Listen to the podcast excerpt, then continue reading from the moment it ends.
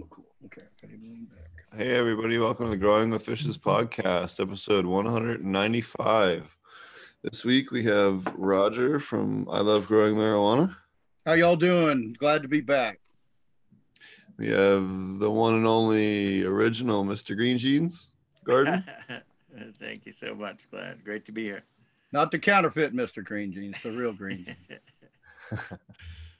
and uh, Marty will be joining us in a bit. Um, we will be uh, next week, hopefully, going back to more of a guest focused schedule.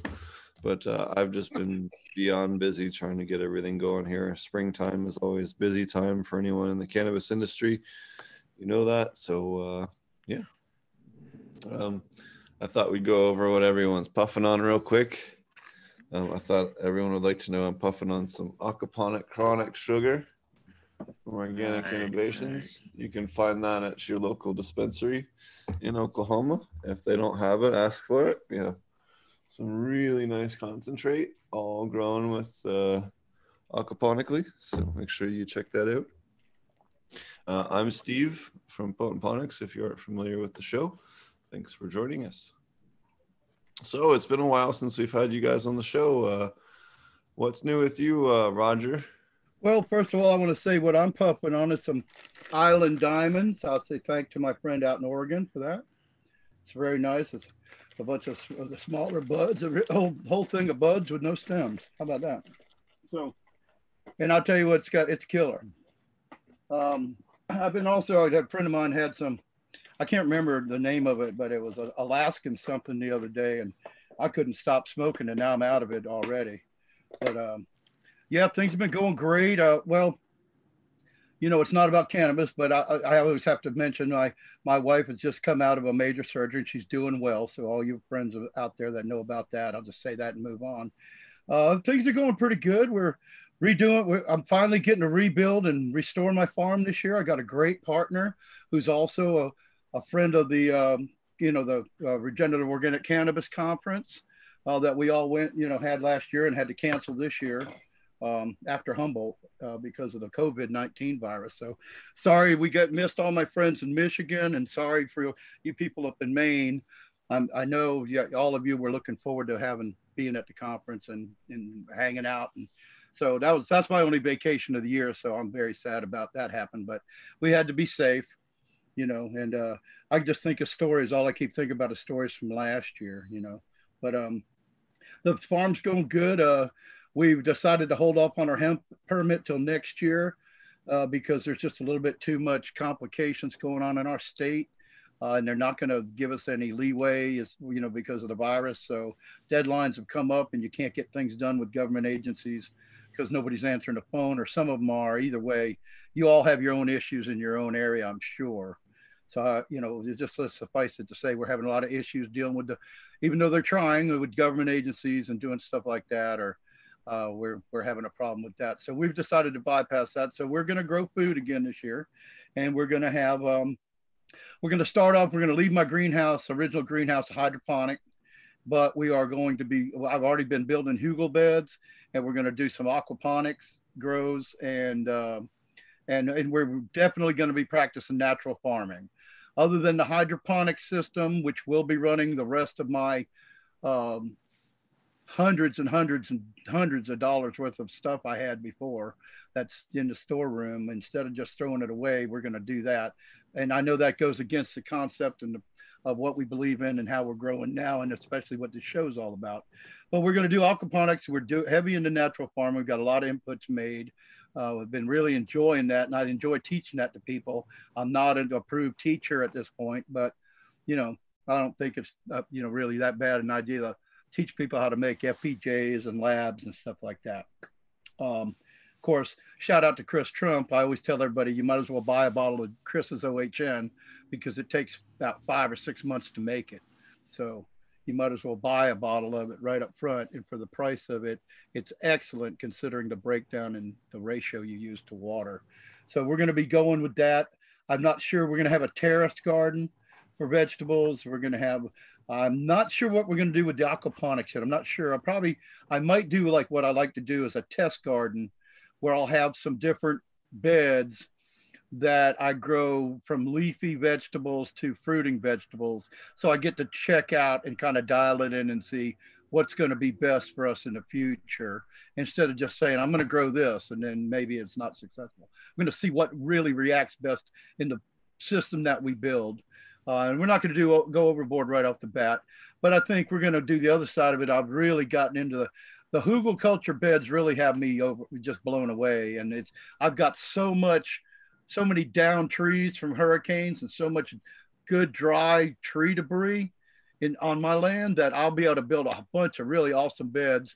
And so we're you know i'm kind of doing that because you can do that by yourself you don't need much help doing that. And then we got to i got my partner shout out to ryan my partner from from james island and he's gonna you know we've been working together to to build our systems and get everything put back together. So basically that's about it. That's about all i'm doing is uh trying to get back on my feet and uh, become a you know full-time commercial grower again. And uh, we've been having a great time got a couple new clients even after we started and told people we were going to be reopening i've already got a contract grow going. So I'm real happy about that and a couple of air markets that we've been asked to to bring our produce to once we have it. So um, I'm real happy in that respect. So yeah, Steve, that's what I'm doing right now. And I, I don't, I don't, I probably got some other things I could think of, but not fast enough to keep the show going. So I guess I'll give it back to you and Mr. Green What's up?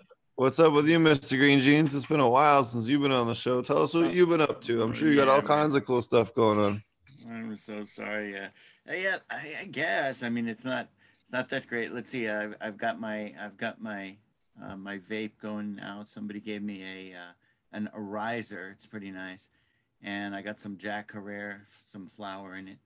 Nothing real exciting, but yeah, it's the real deal. It's the old. The, you know, it's an old uh, 20 year old clone of Jack Herer. And man, it's really nice. Every time I smoke this, I'm like, holy moly, this is really good. Uh, yeah, just getting ready for the summer season. You know, um, I guess I'll probably be growing in at least two or three different people's backyards around here, or maybe three or four around here in the Los Angeles area, helping people, you know, with their backyard grows and stuff like that. So that's going to be a lot of work. I mean, I'm looking at it right now. I've already been last this last couple of weeks, you know, making clones and getting ready and you know so it's kind of like uh, uh, I've already got a, a, certain number of clones that have run outdoors already these last couple of years, and which we know are are good. But then also, you know, you want to trial other new ones too, you know. And and we're a little bit we're a little bit farther south. It's like we were me and Steve were talking before the show, you know, and he's got he's he's you're much further north there in Oklahoma is much better uh, is more central sort of you know um, drug cannabis range more for the latitude, I would say, far from the where we are here is getting pretty far south and we don't have a very long day in the summer. And some plants, you know, I have some some really wonderful plants. I have this one, you know, plant that such a nice plant. You know, she has a name, Chill Jill. You know, she's part. She's like related to Jack Herer. She's like a fifty percent Jack Herer F two, down from that cross with my White Wizard and you know such a nice name, plant that she has her own name and everything and i've tried growing her a couple times outside here in los angeles and it's no go even if you set her outside in the middle of the summer on june 21st and the longest day she's pretty much going to start flowering because i think our day length might be longest day it's only 14 and change i don't even think we got 15 hours I might, I'm, I'm so, so I was wrong. We actually before him. we're actually at we're at 34 degree. Oh, yeah. yeah, you're pretty close to me. I thought that. I didn't think you were that much further north. Yeah, I don't know why before it was coming up different, but you're at 30, you're at 34.05. Uh, okay. And we are at I must have put in the the wrong city. And we're uh, not far right from we're so not I'm at 33, I'm at 33.9 and I'm on that same line too. Even in South Carolina, we're right yeah. almost straight across from Southern Cal. So yeah, well, this is getting really pretty far south as far as the drug cannabis. You know, traditionally grown usually a bit north in most parts of the world. I think so. I yeah. mean, we're already kind of pushing the the southern limit a little bit. I definitely have noticed some plants don't like it that much. so I'm also, you know, trying to mess with. I be, I think that's one of the reasons why I like the the Feijoa Kush. Who've done it outside a couple of these times last couple of years too. That it's done really well here. You know, even though it's pretty far south and pretty pretty um, you know Mediterranean here, and it's more of a definitely more of an indica dominant, a real Kush type, which I would think of as more of a northern strain. But anyway, yeah, um, getting ready for summer is going to be really exciting. Making a lot of um, this. I last year I did a lot of plants that I that I used absolutely no food just to just to to make a point. Like I grew that one plant. I think I did a um, let's see, it was the SLB, so that was a cross. That was a super lemon haze and cherry bomb plant, and I think I did around 11 and a half ounces or 12 ounces in a two gallon container so, so it was a two. It was in two gallons of dirt in the backyard in the container, and I didn't feed it at all. It was only with whatever food went into the container to start with. And I would say about 50% of that container soil, maybe no, maybe more closer to 33% of it was just basically yard soil or you know, not definitely not compost, but you know, backyard backyard dirt uh, with a fair amount of clay in it and stuff like that. So um, yeah, it's pretty cool. Uh, you know, just kind of to, to make a, a point about how, you know, you don't really need a lot of fertilizers and things like that. Like how easy it is to grow a cannabis plant in your backyard if you just concentrate on on good watering. You know, repot it a few times. It's really all you need to do. Um, so I mean that was like what it was. Uh, 12 out 12 ounces would be three quarters of a pound right something like that so i think it was 11 and change so it was close to close to three quarters of a pound and out of two gallons not bad out of a two gallon pot out of a two sure. gallon pot right right right and uh, you know with no no fertilizer at all just just with water you know just with whatever wow. was in in the dirt in the soil no add no added fertilizer although the soil you know was was okay and i I'm really into bone meal lately. I don't know. Maybe you guys can talk me out of that, but bone meal is a good because phosphorus. Cannabis plants are really hungry for phosphorus. You know what I mean? And uh, I think yeah, bone meal seems to be a really good source of it. And I noticed they seem to eat a lot of it. That's one of the really good things about recycling your your potting soil. If you recycle yep. potting soil a lot, because I think the bone bone meal doesn't even become the nitrogen of the bone meal, you know, I'm sure there's all different different things in it and stuff, but the nitrogen from it I think becomes available pretty quick. But maybe the phosphorus not for a couple of months. You know, maybe it really doesn't doesn't get going for a couple of months. So that's another good reason to recycle your potting soils. Get the, the, the full benefit of your phosphorus.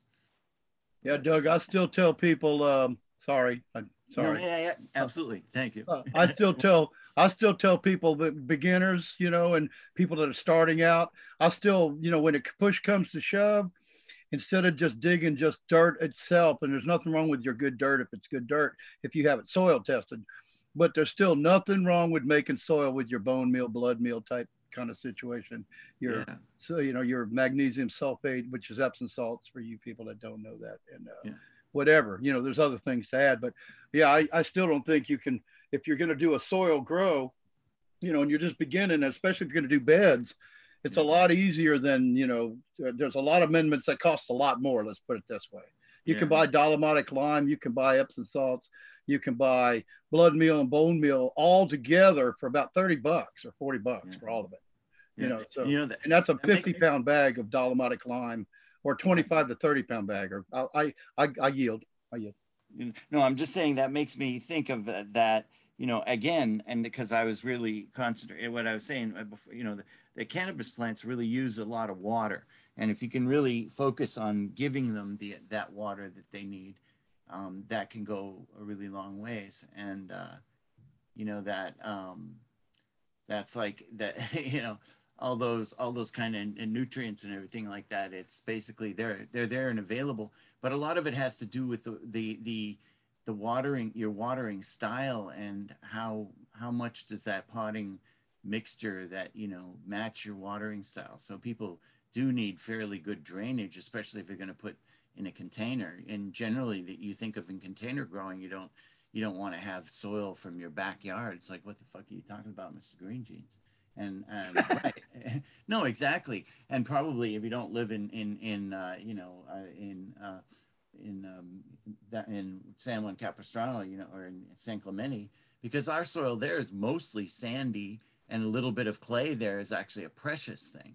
Whereas yeah. a lot of people live in in areas where their soil is plenty of clay, and you know, but still, I think a little tiny bit of it and then if you adjust your watering style, your watering skills to be able to deal with that, because clay, clay helps to hold, it's another thing that helps to hold moisture. And if it's kind of pretty well distributed, just a small amount through the potting soil, and if you're watering, you're watering well, you've got good watering skills, that can almost help it to hold hold a little water. You know, it'll drain a little bit slower.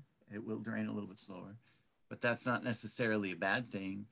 Cannabis really likes it. It's got really tough roots anyway. It likes to it likes to tough it through a little bit of a little bit of clay there.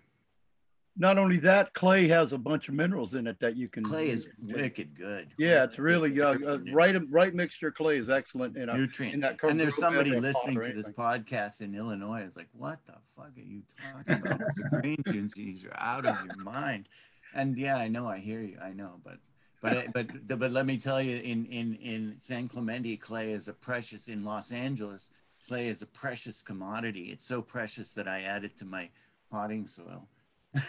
to my, oh, neat, neat. To, even to the trees, you know what I mean? I mean anything, anything gets a little bit of clay helps to get from drying out on a really on our really hot days when we get a lot of air movement and everything like that. The clay can can help hold moisture in the soil, you know. So but anyways, uh, I'm, I'm, I'm rambling on. But yeah, yeah, I'm really excited. It's a great summer's coming up. Hey, Marty, what's happening? Yeah, I want to say hey, Marty too. Here we go. Pass what's up, guys? Glad to see you guys on. Yeah, we are glad to be here. It's been a tough few weeks, uh, so sorry I've missed you guys. You know. Yeah, we've missed you too. Same with you, Mr. Green Jeans. Thanks yeah. for everything. Yeah. Appreciate you. Yeah. Have you? I just want to say I want to pick, I want to build a shack in your backyard and come live in your backyard, Marty. Yeah. you keep putting in pictures. I'm going to show up one day. You know. You can show up. I'm not going to say you can move in, but you can show up. I love it. You got to move. You, I, I, I feel so good for you after what you went through. I just uh, to open this up that that you found such a beautiful. I mean, oh my God, it's like I you, you we all live in God's country, but that's God's country right there. I'll tell you what, you just I could just stand there and stare down over the mountains all all day long, and you know some of them. I do. That you got, yeah, I know. Sometimes it's sometimes it's not good. You know, you're like, man, I should get up and do something, but oh, shit, it's so nice right here. I think I'm gonna, I think I'll twist up another one.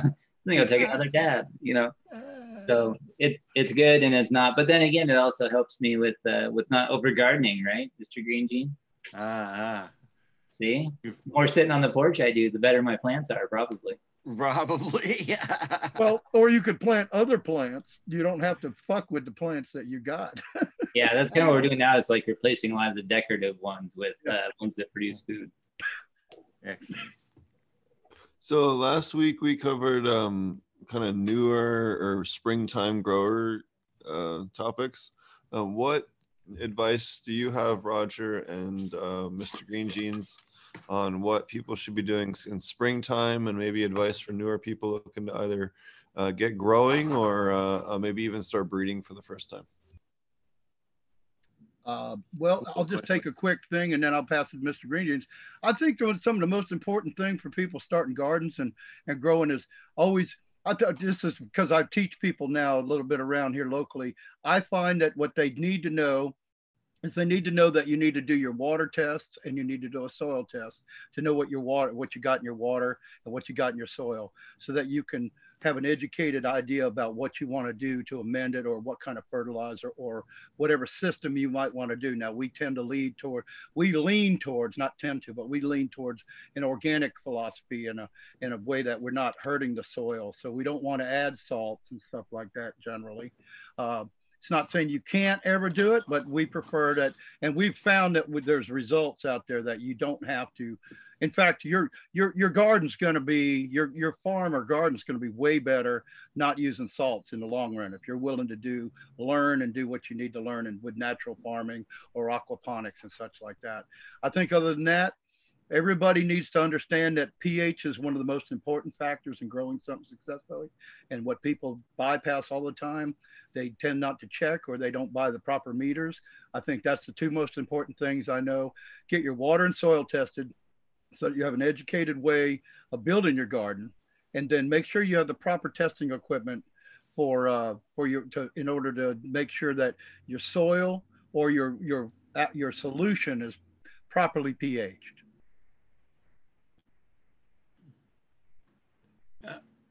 Absolutely. I was listening to a. Go ahead, Mr. Green. No, I was just gonna say. I think you hit you hit most of it. I would. I got one more. Okay, go. if you're gonna grow outdoors, you need to learn from because I learned from years to years. You need to learn when you start your seeds, because if you put them out too early, a late frost will kill ah, three quarters of your of your. Because I've lost. I had 250 exactly poblano plants planted one year. In the last week of April, it got into 28 degrees and killed 200 to 175 out of 250. That's I was exactly, thinking, oh, I'm going to really make a killing all of a sudden because I exactly saw what I was going to say. With yeah. cannabis, eh, people all over the country and much further north than us too. When we just now figured out that that we're all all three of us here, except for Marty, of course, all across this southern sort of band. But um, don't be afraid to plant late. Actually, late is really great. I mean, I've grown yep. um, uh, quite a bit in uh, New York State, in Connecticut, in Massachusetts and late is always better. There's a lot of things that grow better late too. This is a general thing across the garden, uh, across the uh, board in gardening. Um, it's always better to start your cucumbers and melons late in Massachusetts too, because it's just too fucking cold. Pardon my language. It's just too cold early. Um, and you know, no, it's true. I mean, you know, no, it's just uh, you you didn't want to cut. No, we don't need it. We don't need that. I know. Shut up, Mr. Green. Um, but no, it's true that time, that just do better later on. You know, squash is like that too. Um, if you plant it too early, uh, you'll probably get a powdery mildew and everything. It's too cold, and it won't really get a a plant. Uh, the same, you know, squash, the same variety planted a couple of weeks later is going to overtake a plant that you planted earlier. Yeah. That you planted three weeks earlier. It's literally going to go overtake it, grow bigger, and and end up with a much bigger vine and you're going to get a much bigger yield. Well, cannabis is very like that too. And another really important factor of that, really glad you brought this up, Roger, because that was exactly when, when I was listening to you talking, I was thinking, ah, I should say something about planting late. But then I totally forgot by the time you got in because I was like, yeah, he said it all.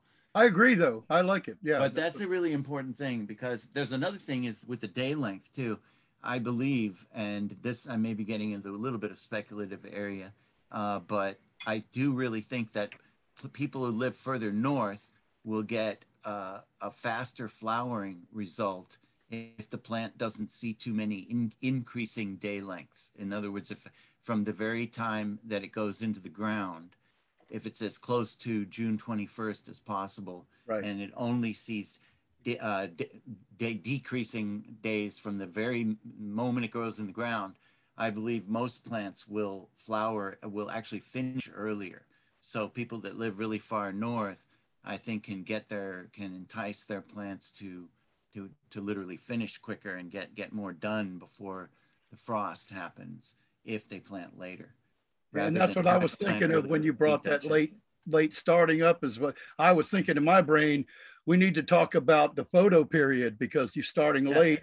It gives you it is. you go from long days straight to shorter days once that's you, exactly to the summer solstice. Yeah. So you mentioned what yeah, yeah, I was thinking too. Yep. Yeah, and some I think some plants when they see daylight when they see the day increasing, they uh, think they are going to be fooled into thinking they have a much longer um, a much longer growing season than they really do. Whereas if they come out of the ground and they spend their entire life seeing days only, you know, staying even or getting shorter, they're much more likely to be convinced that they got to get their shit done, kind of, and they're going to go through and finish their flowering cycle quicker. And, and I, I'm saying this is not across the board with any cannabis. It's going to be definitely genetics again is going to play a big role. But And geographical location. yeah. Yeah. Yeah. How quick your day length is changing. But for sure, a lot of people up north and in everywhere, don't be afraid to plant late. Still plenty of time. And watering. I watering- planted really late. I planted like towards the end of July late and still pulled like a pound of plant outside. Yeah. Sure. It- you know, You're going to grow food. You're always going to have food. You know, you're going to have, you may not get to grow it to maturity where you get all the yield you could have, especially like say out of indeterminate tomato, or if we're talking cannabis, we're talking kind of everything right now. But Mhm, an mhm. indeterminate tomato, you still have a bunch of, of pounds and pounds of tomatoes, even though your cold air you comes in and puts a, and squashes it, unless you can keep that vine, Yes. you know. Um, and for those of you who don't know what indeterminate or determinate tomato, determinate tomatoes, what you'd see on a tomato farm, that the, where they plant in the south, where they plant it in in or you know after the frost, and then they grow it till like June, and they harvest everything, and all the tomatoes are gone. That's all the and then Finished an all the indeterminate indeterminate tomato will grow in a vine 30 to 40 yards long. And you actually have to lean and lower it if you grow vertically, like we hang ours up. So it's they're kind of growing like an up in, auto flower. Huh? It's kind of uh, determined. It's kind of like an auto flower, and then it kind of has like a set genetic clock. It's only going to grow to so many Yep. days tall. yeah, same- that's similar. Yeah, I could, yeah, I could, see yeah, that's actually, I've never heard anybody say that, but I can't argue with that. But the indeterminate, you can actually grow, if you can keep it alive in a greenhouse, although the yield will still fade as it gets older and older, you could grow a tomato plant for two years or so. Yeah. One tomato it's like it's Keep like leaning bearing strawberries versus June bearing Yeah. strawberries. Yeah. know mean? Yeah. So Yeah. growing's fun, and you can just keep growing food, and you, you never have anything to lose. At least you'll find out if it and further south where we are here down here you can grow at least two uh, you can at least do two waves of you can also set plants out later uh, in the fall um, you may have to veg them up uh, to a certain size indoors under lights but that's actually pretty successful um, going for that second wave or even you know I, I stick them outside all, all throughout the winter and just leave them in their containers in their little little quart containers when my closet gets too full Are you talking about uh, cannabis in it? This cannabis. I'm sorry. I'm sorry. Yeah, sorry. No, I just want to make sure because drifted back to cannabis there. Yeah, sorry. no, no, we're in Thank and you out. for clarifying that, Roger. Yeah. Same. Close enough. So, so you'll get some really pretty colors if you do that too. exactly. Oh, that's exactly why I stick them outside. Thank you. Yeah, Thank you. for sure. Hey, I'm here to the help. reason. Yeah. Colors are always good. Love my colors. I And think yeah, Marty wanted to get a word in edgewise too. yeah. Sorry, Marty. and there's there's his word. Yeah, no. Too late, We just having a good better- time show tonight. That's Here's a much better climate for the for the colors. We we often don't even get the, the cool nights, evenings down here in Southern California. So we don't Yeah, it's pretty, pretty good here for that. I mean, obviously, you know, we have other issues we have to deal with, like Yeah. you know, mold, yeah, yep. in the Earthquakes. you know, rainy season. Not, not too many earthquakes here. Oh, you had to bring up mold. I saw a video on YouTube the other day where a guy was describing mycelium as mold. You know, he was going, "Yeah, you got to do this and put this stuff in there so you get the mold and everything." And I'm like, "Ah, ah Yeah, no. it's not. It's mycelium you're trying to create." Okay. Yeah. Well, I- technically, I mean, technically they're Oh, sorry. Well, they're ta- what are you saying? They're typically they're they're technically the same, Steve. oh, they're all the same family, even if they're using the wrong terminology. It's all fungus. Yeah. Yeah, but you- Yeah, if mold yeah, is, that's it. isn't really. There's no the mold's not good for your plants. though. What Well, is it it like? depends. It depends on what the mold is, you know. Okay, all right. So we opened up a We- new We had conversation. a question from chat says, "Hey Steve, I had three plants in a three by three. One had ten to twenty seeds. Do you know why?" Hermie Herm. Yeah, it sounds like that, that one plant hermaphrodited and uh, That Bruce uh, Jenner strain. self-pollinated. Yeah, the Bruce Jenner strain. yeah, the Bruce Jenner strain, balls in the bottom. Oh. Lord, have mercy. I'm not. Yeah. okay, Roger. Oh, that that's heartbreaking. Just thinking about that is so heartbreaking. Yeah. Hey, why are you the one thinking about it? It's about the fact that, that we have an Olympic hero. You know, that's just. Sounds like you really looked up to him. Well, at one point we did look up to him, but you know, not anymore, and never have. He's still pretty tall. Never Yeah. been in the same room with the guy. So The so again, so that one plant was stressed out either through light stress or through. I would look and see maybe was it the fan, the one closest to your fan, was it the one closest to your power strip or your light controller, or some other source of light or wind or stress. Yeah, roll a joint and go into your room when the lights are off and smoke it. And when- when you're done smoking it, see if you can see any light in the room at all whatsoever, and then look relatively close to that. And I would say that's probably where you're going to find it, unless it was due to some other stress. But generally, if it's just one like that, it's an environmental issue, usually due to light leaks.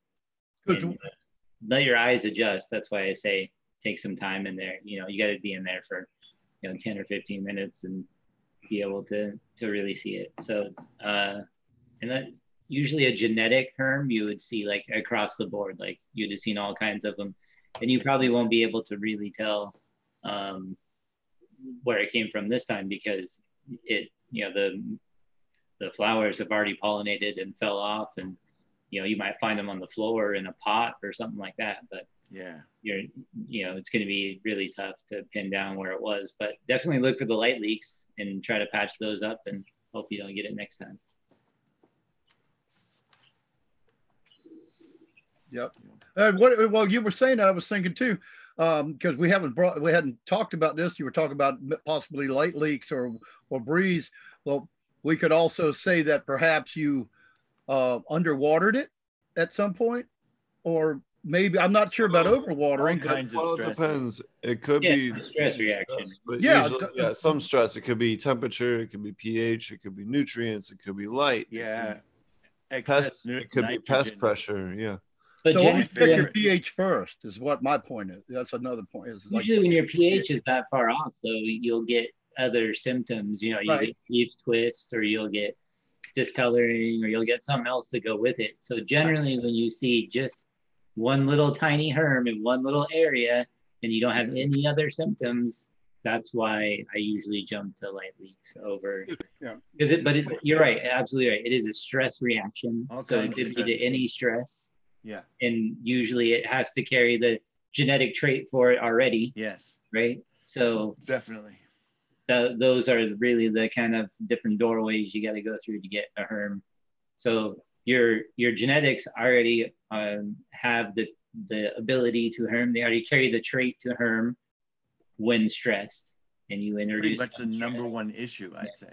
That Yeah. genetics is, is to blame, And- first thing to blame, really. And those genetic tests now. If you if you if you want to really get into this and you're doing breeding on your own, or maybe you're a breeder for a company, you can get a QPCR. Uh, we had um, uh, Kevin McKernan. What was his company's name? Does anyone remember? oh, No. many brain cells have burned since then. Uh, medicalgenomics.com. Okay.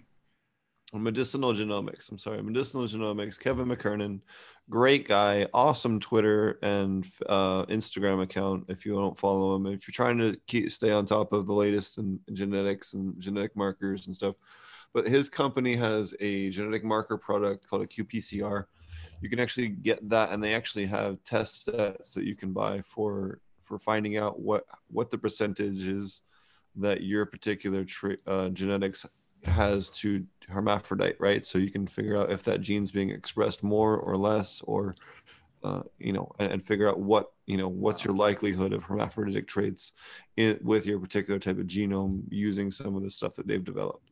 Oh, that's cool. So then you could admit though that particular strain from your breeding process. Correct. Or you could just back cross that with something until you found, uh, you know, prodigy that was acceptable. Cool. Because sometimes you you need to. We were talking with this. I forget who it was. uh, One of the guests. It was a brilliant. It was a brilliant point. point, and it's like you know sometimes, man, you got it. You need to breed with a hermaphrodite. You know, you it's it's what you got. You need. That's you know, and the, it's got the great traits, and that's what you're trying to get. And unfortunately, they're all just hermaphrodites or whatever. So you've got to you've got to Deal with it. That. It's a real pain in the ass. I've I did I did that with some stuff from. uh you know, Mekong. Uh, we I remember I, we called it the Mekong Gold, And man, you know, the first couple of generations, I mean, I had to cross it. There was no way. I had to outcross it. There was no I at first I was thinking, yeah, I'll just breed it. I'll make I'll keep it as a land race, but oh my god. And, and you know, I've learned some things since then. People have pointed out, Steve pointed out to me that that my trying to trying to force it into short uh, short cycles was probably pissing it off too. That Yep. it probably would have enjoyed uh, just vegging for a good three, you know, three quarters of a year, anyways, before being asked to flower. But Yeah, like a but- typical sativa, right? Yeah, yeah, the extreme sativa. Yeah, Yeah, from yeah. you know from the, from uh, Laos or whatever, Laotian stuff. I had one of those once, and I it, I it went away. Yeah, it's just wild. I mean, really hard to to deal with, and it's like every every single plant is a fence straddler. But then on the other hand, there uh, there's wonderful traits. You can tell the beautiful smells and everything there, and so you you know it's like you want you you you want to try and figure out a way to deal with it. You know, you you cross it and you try to keep those things that you like, and you try to breed out that hermaphroditism. It's possible. So we had a, a guy, we had a uh, thing that says, so just certain parts of the plant hermaphrodite, not necessarily the whole plant. Um, so you can have part of the plant hermaphrodite, not the whole thing. You can have the whole plant hermaphrodite. It depends on the stressor, right? So, so let's so so let's talk about this, right? So why does a plant hermaphrodite? Does anyone here and okay, does anyone here who hasn't taken my class or doesn't teach the class, which excludes the entire panel, um, know why plants hermaphrodite in the first place. It's a self-preservation mechanism. Okay, if it's a lonely female plant and she doesn't get pollinated, she wants to ensure that she has a whole bunch of daughters next year that might get pollinated by a male or uh, that, that might get pollinated somehow by the wind or a bee or whatever. You know, a beetle, a bat, who, who knows what the local pollinator is.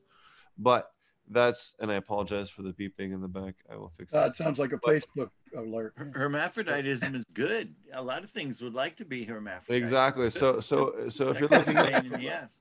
from a self-preservation mechanism standpoint, this is a wonderful mechanism. But for people trying to make pure sinsemilla, this is a very annoying uh, mechanism. So the, that's the reason why the plants make female pollen, so that their next generation will be all female, so that it has its be- most likely chance to locally continue and prevent local extinction. Yeah. Now, any extreme stress, be it nutrient, temperature, pH, wind, a- any kind of grow condition that's extremely outside of its normal range can induce hermaphroditic traits. It could also be excessive light at, at night, which is also one of the most common ways to induce hermaphroditic traits accidentally.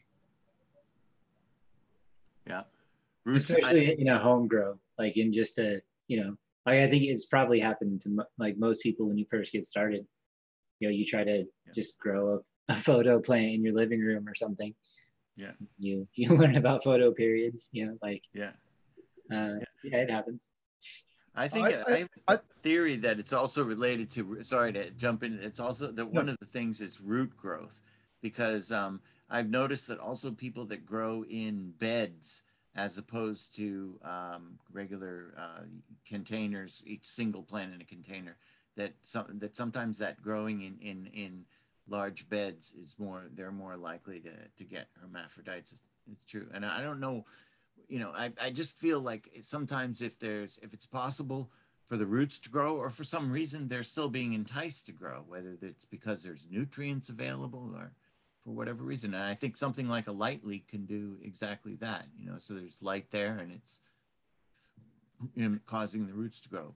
That's, I, that's why I, I feel like anyway I, I'm, I'm just i'm totally shooting in the dark here but i feel like someday we may tie a lot of these kinds of stressors together and realize possibly that that's it. It's something that suddenly triggers root growth, and then the plant goes, "Oh, my roots are growing. Why don't I pop out a few flowers?" you know what I mean? Yeah, good. Right. Just like Or even like a two-stage trigger, you know, like I haven't Yeah. been pollinated and I still am capable of root growth. So yes, right. Let's Oh, yeah. Wow, wow, great point, Marty. Great point. Yeah, well, that's what Steve said in the first place. So basically, yeah, because it's a survival mechanism. Yeah, that's it's how they thing keep growing while you find them in the forest when you go. out. Yeah, And I, I think also it could explain why you see it in only some genetic strains. So like some of them, you know, like obviously have adapted to different photo periods, but some of them just might be outside of what we normally grow them. Mhm. You know, so we don't we don't see them as often. I know a lot of people around here that you know because they have you know kind of tight knit growing circles, you just start getting the habit of doing doing certain things. Like almost nobody around here will will run Jaeger indoors just because it has a reputation of herming out running it indoors. But almost everybody runs it outdoors because for whatever reason it doesn't you know it it just doesn't deal well with light change. I think that even if you do like what the normal people do of changing it every hour and reducing it down to gradually change it is way more progressive than what happens outside. So their their sensitivity to it, like you might be able to grow Jaeger indoors if you're willing to spend your, you know, three weeks changing your light to go down, you know, like yeah, Yeah. gradually at a time. But n- nobody is, so it just doesn't happen, and it just gets written off as oh, it just turns I do. you know, where they're just the all these different strains just have different thresholds, and we just happen to bump into some of them. yes. I think is You know, definitely a possibility. Uh, So, on that note, let's talk about ways to mitigate hermaphroditic traits. So, if you do have a strain that has hermaphroditic traits, I would say the number one thing you could do off the bat, first off, is don't give it any kind of extreme conditions, temperature, pH, or otherwise. But two, give it silica. Again, ensure that your pH up regimen is potassium silicate and car- calcium carbonate. The silica, again, there's countless studies with row crops showing how ca- uh, silica improves uh, uh, numerous uh, in reducing numerous stress hormone plant uh, plant hormones. exactly. So reducing uh, heat stress reducing water stress reducing a whole wide range of stressors in a whole uh, you know wheat uh, corn a whole beans Mhm. a whole wide range. And this is heavily documented both genomically and in tissue samples and a whole bunch of other stuff. So again making sure silica is part of your program when doing aquaponics will help reduce bolting and lettuce everything from bolting and lettuce to herming and cannabis. And this is why again why why it, it's kind of goofy to me that some of the old school regimens with potassium hydroxide and stuff are just are, are kind of goofy to me when you can have potassium silicate which will give you all these immense ipm benefits and and her- reducing hermaphroditic traits reducing um, you know uh, all types of heat stress related uh, problems like bolting and lettuce and, and numerous other problems you have in aquaponics uh, why this hasn't been been looked at sooner uh, but before we started doing research at it uh, back in the day when I was back at Aquaponics Source. So um, this is a, a really good way that we can uh, even lettuce growers can can utilize uh, silica to help reduce uh, some of these uh, you know flowering traits in in their own plants, but particularly even in cannabis, reducing chances of hermaphroditic traits because you're just reducing those stress hormone production in general that leads to that hormone uh, hermaphroditic trait in- to begin with. And it goes back to when you do that proper nutrition for any plant or human being, you're going to be stronger and more resistant to pest and disease. So it's kind of all along that same line of thinking about doing it right and getting the right uh, your grow methods correctly. I wanted to jump back real quick and say one last thing about what what what uh, Mr. Green Jeans was saying when he was talking about hermaphrodites. It and I think we kind of touched on it, but it wasn't said just like this way. Like you and you meant you touched on it with your uh, land race you were talking about is that it could be insufficient breeding. Is why Oh, yeah. part of the question was why are we getting hermaphrodites? And the one thing that wasn't really said, I mean, we danced around it all through the conversation, Uh-huh. but on that particular question, we didn't really. So I wanted to ask you, Mr. Green Jeans, if you, you know, if you believe, because it's your, you bred more than you, you breed more than any of us here, you know. Mhm. So what do you think about the idea that I think it, you know, a lot of it, the reason you get hermaphrodites is because of poor breeding practices or insufficient breeding in some, to some extent, not across the board, but you know, as a Absolutely, a lot of a lot of feminized seeds have been made, and uh, thankfully, I think the pro- process is. I mean, you know, the the I think it's going away. It, I think it's not as popular as it was, but 20 years ago to, to, to 10 years ago, there were a lot of, and a lot of them were sold commercially. You know, so people just had a plant that spontaneously became a hermaphrodite, and they're like, "Oh, awesome! Let's make feminized seeds." And the thing of that is, is that it it absolutely ups the chances of uh, it's going to start actually immediately, probably with m- most times you do that. Well, it depends on how much stress, you know, and, and you know, was causing him. So uh, plants go all, okay, put it this way. Plants go all the way from, from being uh, spontaneous uh, hermaphrodites, literally uh, on, on fence straddling, you know, lady boys. These were from Laos. Pardon me, anybody out there? um, and you know, but they go all the way to plants which literally almost cannot be um, convinced to to to make a female, I mean a male flower, a, a plant that is so female that even a, even uh, the silver nitrate and stuff like that has. I've heard of ones. I I think I might have a few that I, but I haven't really tried. You know, I've I've feminized some plants, but I've got a whole bunch of them. I got a couple that I, that I that I suspect would almost resist, completely resist being feminized. So plants go all the way from you know their hermaphroditism, their their male and femaleness is a is a is a is a continuum, you know, which goes all the way from total fence straddling hermaphrodite to extreme male, uh, extreme female for sure, and I presume extreme males. And I think the best uh, ones, for the most part, for us for breeding are these really, really good uh, males and females. Sometimes you do have to breed because you've got those are the traits you want. This is why I was talking about before. You know, yeah, you've got this wonderful, and you know, it's only available. Uh, those traits are only available from this land race, which has a pretty good percentage of herm- hermaphrodites. I do think you can get rid of them in a few generations, you know, with with good breeding, of course, absolutely. Especially with the Southeast Asian strains, they're really prone to hermaphroditic traits. Yeah, yeah guess who just popped in from Idaho? Hey, who's who's this that just joined us? Does he have a beard or not? I can't see very good. Hey guys, yeah. he's debating. I, I heard How's he's going. Hey, Chris, going good. what's up? Chilling. It's a beautiful day in Idaho. So tell us what tell us what you're up to and what you've been up to and uh, what you got coming up because you're doing all kinds of cool stuff lately. Yeah, I've been. Uh, I was today. I took my family out to uh, a client's place. They're uh, intensive cattlemen, so they're grass farmers basically. Um, you know, they they uh, really cool farm, organic farm. Um, been in the family for three generations and uh, they raise uh, cattle for for uh, meat, and um, they do a lot with their grass intensive grazing.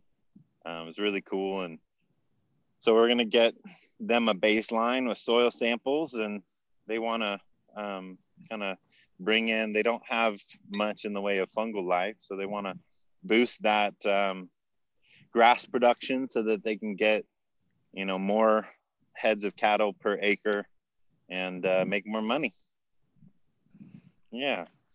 And then there's a, yeah, it's Idaho's funny is, you know, uh, another client I'm out with is, uh, he's, they're alfalfa farmers. They're, they're going to be um, really cool people, um, ropers and, you know, uh, wow. work with cattle, but they're, um, they want to grow alfalfa. They can make, you know, a good amount of money on their hundred acres and um, just growing alfalfa. So we're their land's kind of pretty depleted. They they've only been there for you know um, ten months or so, and they haven't started farming it yet. And so we're working with them. So I'm I'm out hanging with the with the uh, beautiful country folk out in uh, Idaho, and uh, yeah, it's been it's been fun. Totally cool. Awesome. Thanks so for having me on, Steve. Yeah, I understand you're doing some cool stuff. I think tomorrow you're unveiling some some new KNF stuff. Yeah, it's it's not really new. It just I haven't put a video on it, so people ask a lot of questions. Um, mm-hmm. um, uh, Tina um, at Lala Grows on Instagram, we're going to talk, and I'm going to show how to make uh, water soluble potassium. Um, and Steve and I were talking about it yesterday and uh, yeah it's just uh, using what you have to to make a really great kind of uptake or or really available potassium for your plants that's awesome we'll that. Will you be doing a. YouTube? Will you be doing a YouTube video on that as well later on, or will I that probably be a should. video? Or I probably should. I, I've stopped telling people I'm going to do YouTubes because I some something in me has has I, I've just not been producing much lately. So, but yeah, it's uh on her Instagram tomorrow at noon, I think, and she'll probably keep it up for a bit. But um, I could tell you how to do it right now. But Sure, yeah, and then awesome. and then I was uh, going to ask you what's what do you I use, was- you know yeah. I wasn't sure if you wanted to spill the beans, but if you if you're willing to, that'd be amazing. come on Oh yeah, totally. Yeah, I'm cruising right now. We're uh, we're in a new property, me and my family. So we're we just claimed some ground. We're starting starting a garden. So we just uh, got this going with with IMO and uh, a few plants. It's really early for putting plants in the ground in Idaho right now. yeah So, but there's a melon, and uh, we got uh, tomatoes and strawberries gone in, and uh, my thing I'm most excited about in my garden this year are kalettes. That is my uh, my new uh, exciting crop. So it's a cross between kale and Brussels sprouts, and so I, it, it looks kind of like the the little um, ball they play with in Harry Potter, quibble or whatever. Um, Quidditch it's like Quidditch. Thank you. I'm not it- sure I mean I just think that's what it is yeah I think I think you're right. I definitely wasn't right. Um, but yeah, it's like this ball, and then it's got little like kale looking things coming off of it. Cook it with some trout or something. Pretty excited about that. But yeah, potassium, water soluble potassium. Um, traditionally in Korea, they'll use sesame stalks, uh, which is actually what I'm going to show tomorrow because I have some. But um, typically here in the US, people aren't growing a whole lot of sesame. So um, wow I could have ordered some the other day and I wish I'd seen this last week but we have some we have some great things that grow readily here sunflower stalks and heads are really high in potassium and so is asparagus uh, you know if you're growing asparagus you let some of them go to flower and go to uh, you know for vegetative growth you let some of them go you don't harvest all of it and you can you can whack those big full bodies and and uh, use those too so a lot of people have access to sunflowers or could grow them easily. They grow like crazy. Um, but what you do is you take it and you can use the wet material or the dry material and you biochar it. So um, I'm going to show tomorrow, I'm going to show it in a little um, Dutch oven over a fire. Uh, you just throw it in a Dutch oven, get it going. And um, that material, uh, when finished, bio, it's, it's like a, you know, fully finished, like a crinkly biochar.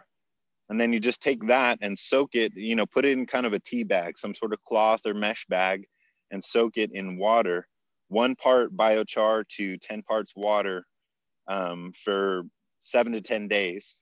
And then you pull it out, and that um, that will be a just a micronized uh, potassium. The water is enough to um, yank on that and uh, put it into solution. That's pretty awesome, Chris. That's just, I like it. I think everybody just understood and know how to do that now. That's, yeah it's there's not a whole lot to it it's you know if you if you if you understood that you got it you don't need a demonstration well, how much more simple if you want calcium, you get some eggshells and you you you barbecue the freaking membranes off the inside and crunch them up. And what isn't that? You put them in alcohol, right? Is that those you put in vinegar vinegar? Vinegar. Okay. yeah I knew that. calcium, Okay. calcium acetate is what you end up with I love that stuff, man. I'm so into natural farming with all this because I got it. I got in where I live in the swamp. We got such great all. I got all kind of plants. My partner keeps coming out. Uh, he's going on a canoe trip with a botanist tomorrow, but he keeps coming out going, "That's that certain weed. That'd be great for FPJ. That'd be great." You know, I got dandelions everywhere. I got horsetail. I got everything. You know, that's nice. I had a question for you, unless you got something to go on with what you're showing us. no i'm just here to chat man i'm hanging out Well, I wanted to ask you something just because I saw it on the other day on, uh, I think it showed up on Facebook. Probably was a YouTube video though that was on Facebook, and and it showed where you said, "Well, here, I just wanted to ask you for all the people out there." You said, "Well, here, yesterday this was grass and weeds, and today, bam, we're down to dirt." What was your method for removing all your grass and weeds that cleanly in one day?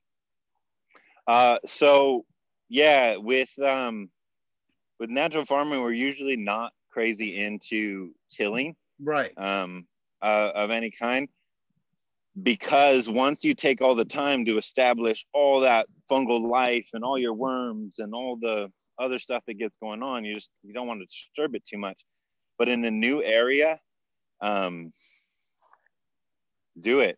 So we uh, we're here in a new place, haven't farmed here before, and so I brought this beast of a like, you know, hundred year old rototiller out uh, that a friend, a couple friends of mine, put back together that was in pieces, and uh, it was uh, it was a bear, man. I was welding on it. I was, you know, running to the run into the um, the automotive store to fix a fuel leak and all that good stuff. But we got we got this area tilled up. So yeah, this whole area was just solid grass and weeds and a you know funky you know not productive tree in the middle and um, and then we applied IMO. I went to one of my neighbors and got uh, horse manure and uh, brought that in uh, before I tilled it. Um, some ash from we got a wood burning stove all winter, so potash and um, yeah, and IMO three, um, and because that's what I had, and uh, we tilled that all in with all the uh, the weeds and stuff, and now we'll still have to weed a little bit, but to try and farm in something that was, I mean, this is basically what it would have looked like if I hadn't tilled. It is just over the fence here. To try and farm in, in that, you know, out the gate is just, you know, impossible. You're working so hard just to get plants to have access to the sun. So yeah, I recommend if you're if you're working with new territory, one time doing some sort of tilling just so you can get on top of it and then you can you can bring in your microbes yes you are disturbing stuff but um, the the benefit of being able to farm uh, where it's not totally you know knee-high grass is uh, worth it How That- deep would you say the till was? Because that would have something to do with your with your, your structure underneath too. yeah probably four inches So that's not You that know. bad. That's not disturbing. yeah four four to six yeah it's You got all the roots. you don't need to go yeah get all the roots exactly all you're trying to do is disturb down so you so the grass the grasses that are getting turned in basically you're composting in place with those grasses but yeah it's just to get them kind of wrecked enough that you're not dealing with kind of full grown um, root structures Now, I, a question I had since you said you brought in horse manure, I'm assuming, well, I'm hoping, or unless I, or I have another question, your, that horse manure was composted horse manure, right? Yeah this is three years Oh, old right. Okay, Or- right. Okay, yes. Okay, thank you. yeah you know but i'm not if you have imo i'm not super opposed to a little fresh just because you're going to get so much activity out of it but then you got to be real careful that um, the ratio is not too high to your total area Right, because you'll right. just be you'll be hot um, you know um, as far as hot not temperature but hot and that you'll be burning Like- roots yeah, and yeah. yeah things won't be growing All right, thanks. I wanted to clarify that for people because, you know, we tell them don't be putting fresh horse manure down on your garden. Like thinking No way. gonna be growing Well, plants like fresh- crazy. It's got to, Fresh horse manure is bad, but you could put month-old horse manure. Oh, I mean, Yeah. horse manure definitely is one of the ones that's ready sooner than other ones because horse Yeah. manure is very low compared to other um, four-legged animals. is very low in nitrogen. In fact, Right. it, it's so low in nitrogen, it's almost a problem. You, you really should amend it. Uh, I know when I lived in the desert, we would amend it with hippie pee, right? So we take fermented hippie pee and we, we put that on the horse manure and we let that sit for three months and we turn it and after three months we put it in the in the in the raised beds we mix it about 30% with the local basically what amounted to sand that was the local gravel and the local soil. Uh, so uh, um, and that that gave us the local microbes plus the you know a good base that we needed to to grow whatever we wanted. And sometimes we put a little straw or whatever else in, but it, it grew really well. We grew you know a whole wide range of crops with something just using hippie pee and horse manure. You know, so. so would it be safe to say that still, like I like to teach, you need to you know compost this for a year to be on the safe side, but unless you have a bunch of hippie pee or you're an expert grower, you might want to compost it a little longer to be safe. That's that's what I was thinking. But I, I am glad we brought it up because I think that's important for people to know there are options or ways you can implement it. Like you know, Chris was saying. Basically, I took as well. You could dust your field with some compost. I mean, some fairly fresh manure, but you don't want to like you know just dump piles of it on and cut it in because it'll just tear it. Yeah, but dusting with fresh manure on the surface when you already got cr- crops growing or or you know stuff you got to be careful with that.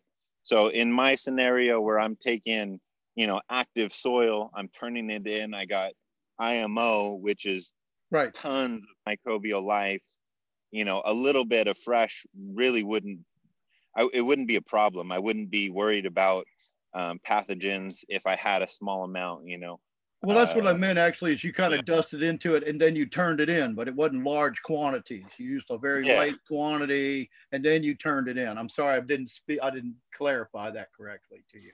Yeah, so, right. I didn't, I didn't have any fresh, but I like, I, I was just yeah. mentioning that I wouldn't have minded just because of the kind of activity that I would have got out of it. Um, right. Especially here, it's cold right now. You know, it's next week is really the earliest you would want to plant here. Um, and uh, we we're kind of risking it, throwing some stuff in the ground. And my wife's getting a little uh, disenfranchised as we got a, a, a late frost, and some of her cucumbers she put in didn't make it, and so uh, we're we're pushing at that uh, plant as soon as you can line. We discussed so that earlier in the show too about planting too early, and you, if you get lucky, it's great, and if you get a frost, you're screwed. Yeah, you know, and wife I'm okay. disenfranchised. I'm okay with, but my my wife hasn't been gardening all that long, and so she's kind of like, "What? We like made all these starts, and now they're dead." And, you know, I'm like, "Ah, it was a risk. We took it." Welcome but, to farming. Yeah. that's that's a great story. hey, you're Chris Trump. How is our plants dying? You know. yeah, I thought you. I thought you were some kind of soil guru. No, I'm just kidding. um, have control over the weather. Having fun with so, Chris uh, Trump natural farming. Yeah. Fix it, fix it, fix it, fix it. No, I'm just kidding. Um, so, uh, what other types of maybe non-traditional KNF stuff out there? I thought it'd be maybe cool for you to touch on PSB and then I thought it'd be cool for you to touch on maybe some of the uh, IPM based uh, IMO stuff out there or IPM based KNF stuff because uh, that isn't talked a whole lot about in other in other circles of, of KNF. Yeah, um, you know the one of the things that is kind of my a favorite thing um, that isn't really talked about is just using IMO to make compost. So in natural farming, they say fermented mixed compost, but it's not it's not like anything, you know, exclusive to natural farming. It's just composting. But to have a, you know, really active or really strong um, microbial base in that um, IMO to start with with your compost. So whatever you're composting, um, horse manure or um, steer manure or hippie pee or you know what what resources or wood chips and you know um, and whatever it is you have access to something with high nitrogen um, but taking a little bit of imo and adding it to a large quantity of compost and that's kicking it off with this huge amount of diverse microbial life um, I love that. Basically, I, I got a bag of IMO sitting around, and I'm getting ready and I got, oh, what resources do I have available to me this year?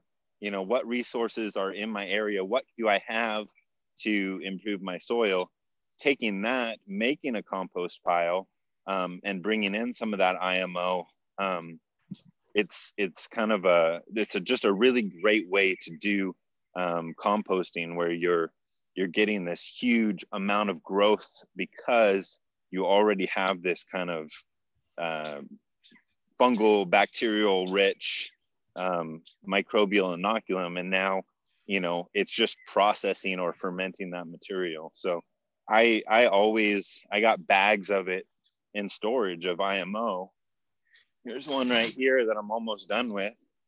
But i took uh, kind of the last bit of my horse manure because i was running low on this bag and i threw it into this this bag here and so now as we put out our fresh starts I'll take a little of this IMO and aged horse manure and uh, throw it around, or I'll put it on top of where we're seeding or um, whatever. But yeah, fermented mixed compost is just this concept of composting, but using, you know, tons instead of just relying on whatever's on that plant material. You know, say you got wood chips and some cuttings from your, you know, trees that you chipped up or you know whatever it is some some high nitrogen instead of just relying on whatever microbes are present in that to do your composting you're bringing in um, imo to start. So it just it kind of amends whatever you have available. So i i do that all the time. I do that on a large scale in our farm in hawaii we take you know um, we'll get sometimes fish bone meal or tons of macadamia nut husk our byproduct and then we'll just cover it with a with a light amount of IMO, and we get just beautiful mycelial growth over this whole you know 500 yard windrow that we're turning with a compost turner, just because we kind of kind of uh, inoculated it, if you will. Yeah, that's with, what I was uh, going to say. You basically just inoculating it and let it spread, let it grow, yeah, live. Yeah. Right? I mean, right? Yep, that's exactly right. Yeah, we're, we're just kind of jump starting. Yeah, that's what I was we thinking. know that. Yeah, exactly right so that's one um, and and one i use all the time in different ways it's kind of like what can i what can i ferment you know with uh, composting um, in this garden we basically did that you know these raised beds are brand new this year um, i got my kalettes going in here it's getting dark so you can't see them but kalettes right here coming up. And uh, this is you know rabbit manure chicken manure horse manure um, local soil. So took some of the i mined some of the best soil on the property. A um, little bit of um, potash you know just from our fireplace. Just everything we had available around here. Um, and imo 3 and i let it we mixed it in this bed and let it ferment here. Um, and then planted into it. Um, you know this is young you know if if if it was ideal i would this would be a year old and i would have grown stuff on it and next year it'll be better. But the reality is today is the day i have you know and i i want to grow stuff this year and and stuff's growing well so far. So it's it's um you know that that ability to bring in microbial life because we have some that we've kind of cultivated out is um, great um, psb steve I am might be just like senior moment here. I got some white in my beard, um, uh, but uh, uh, I, I cannot remember that acronym. Phosphorus solubilizing bacteria, the purple stuff, blue stuff. Oh yeah, yeah, that's right. That's right. Well, you probably are better to talk about that than me, as you played with it like crazy. I think I think I, I would call you more of an expert on that than than me by a long shot. so, I so I, will pitch, I'll pitch that one back to you. That's why we love Chris. Well, you know what? I'll, I'll, do a. I was planning on doing a video on that anyway, but generally you mix egg white with fish sauce and what is the other ingredient? I'm forgetting off top of my head. It's been kind of an insane week for me. See, he was looking. I don't know. Chris, I, I can't. I can't help you out here. I don't think I've ever uh, made that one. I, I saw yours and I, I played with it a little bit, but I uh, Oh can no! jump So the the stuff that I made actually was isolated phycocyanins, which was a wholly different uh, thing than, than what I'm talking about. So, so they actually use a cyan. I think it's, I believe it's a cyanobacteria, but the phosphorus solubilizing bacteria. But um, so so we'll skip that one. But, um, But what about um what about some pest management uh, KNF? Uh, I know we we talked a little bit about that when I was in Africa.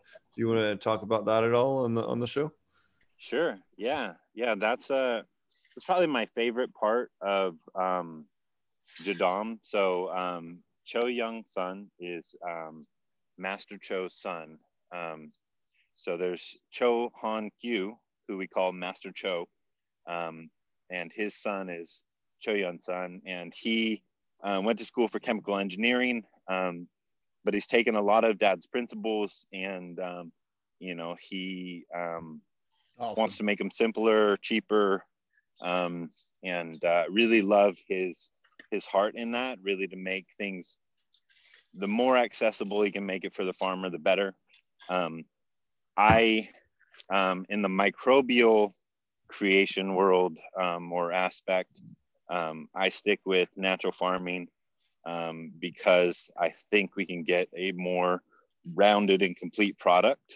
Um, he does some things with um, putrefaction um, to break down or to ferment, and uh, which is effective for for getting access to nutrients from crops, but also a little sketchy if we're going to pass some organic certification or food safety marks because I'll be dealing with um, the potential of just high E. coli numbers, etc. But his pesticide suite um, is quite amazing, and and uh, I I really um, believe that's a that's something to play with and something to to learn about for as a tool in the toolkit for an organic farmer. And Wow. that is, sorry, go ahead. So he, so he's taken, gone into chemical, chemi- chemical engineering, but he's going to apply it organically where he can, he's just going to be able to break it down better than it's been broke down before. Uh, So Well- so what? So go ahead. So what are some of the different KNF um, products that are out there? So for instance, I, I've experimented with putting insect frass both in the rice when making IMO and then in also in IMO three pu- per your suggestion.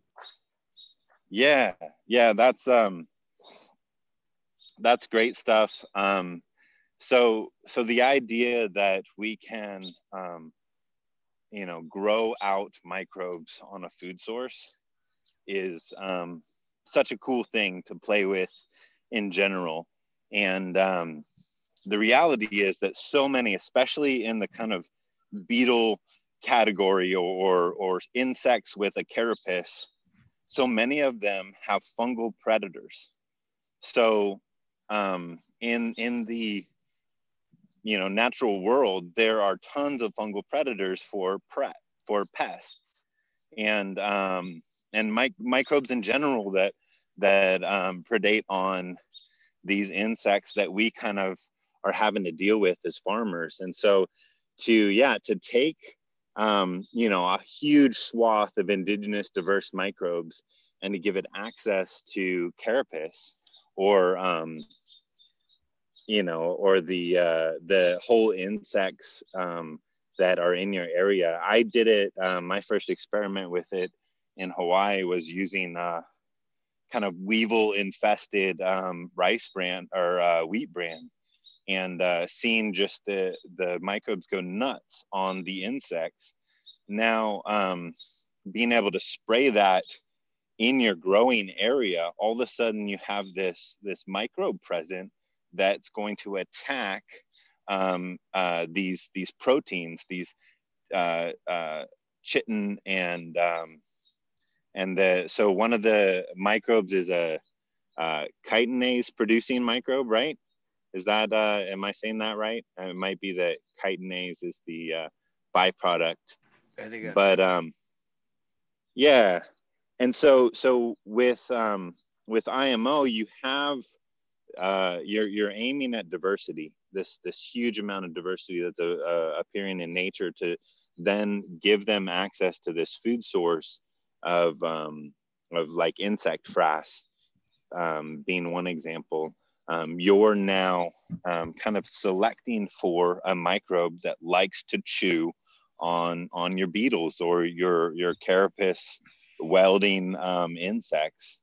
Um, I have a one of my students is a um, golf course manager in the San Francisco Bay Area, Oh, wow. and uh, he manages the most played golf course in the San Francisco Bay Area. It's not the most expensive golf course, but um, they have huge amounts of traffic, and his budget is really low um, for um, amendments. And so he came out to a class in Boise, and he took it back, and we've been talking for the past, um, I think, three years now, and um, he has an entire natural farming protocol for all his greens and his greens are beautiful.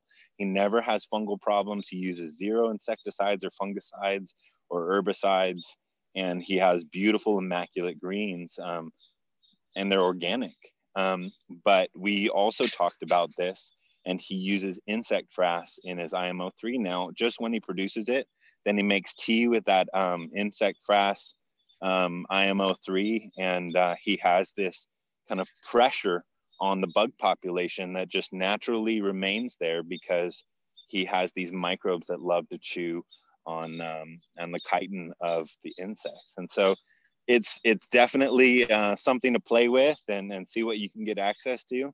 Um, I think it's a it's a great way to go. If you overdo it, um, or if you apply um, not overdo it let me let me rephrase that. If you apply this foliarly with a um, like a tea or something um, beware that plants can sense chitin the the the proteins present in these insects and um and they can they may react to this spray if you're spraying it foliarly and with an immune response where basically they they're thinking if we can call plants thinking they're thinking i'm about to be infested Yeah. with with an insect infestation i need to respond. And so one of the responses that happens in the plant kingdom is i need to reproduce. I need to make babies because i'm about to die. And so plants will jump into flower will jump into um, you know flower and fruiting uh, protocols. And so you might get kind of a, a jump start or a jump into flowering. Um, and if it's not the right time for you just beware of using something with a lot of um, kind of chitin in it um, because you can get a kind of immune response from a plant on the on the positive note and that might be positive if somebody wants to boost flowering but also on the positive it does kind of ramp up a plant's immune uh, natural immune system so it will kind of work on um, kind of anti anti bug biochemicals etc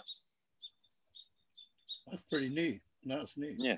Something to look into, like you said. Here we are on the show, and we're all going, well, this is just new, and yeah, here, everybody needs to jump in here and look and see what we need to do and how you might be able to use this information. yeah play with it how did it go for you in africa steve as you played with that stuff what kind of i mean it's hard to tell Uh, if you don't have a bug infestation but So yeah, so we did IMO one where we put insect frass in the IMO in the rice, and when we did our collections, and then converted that to IMO two and turned it into liquid IMO and applied it directly to some grasshoppers we had collected.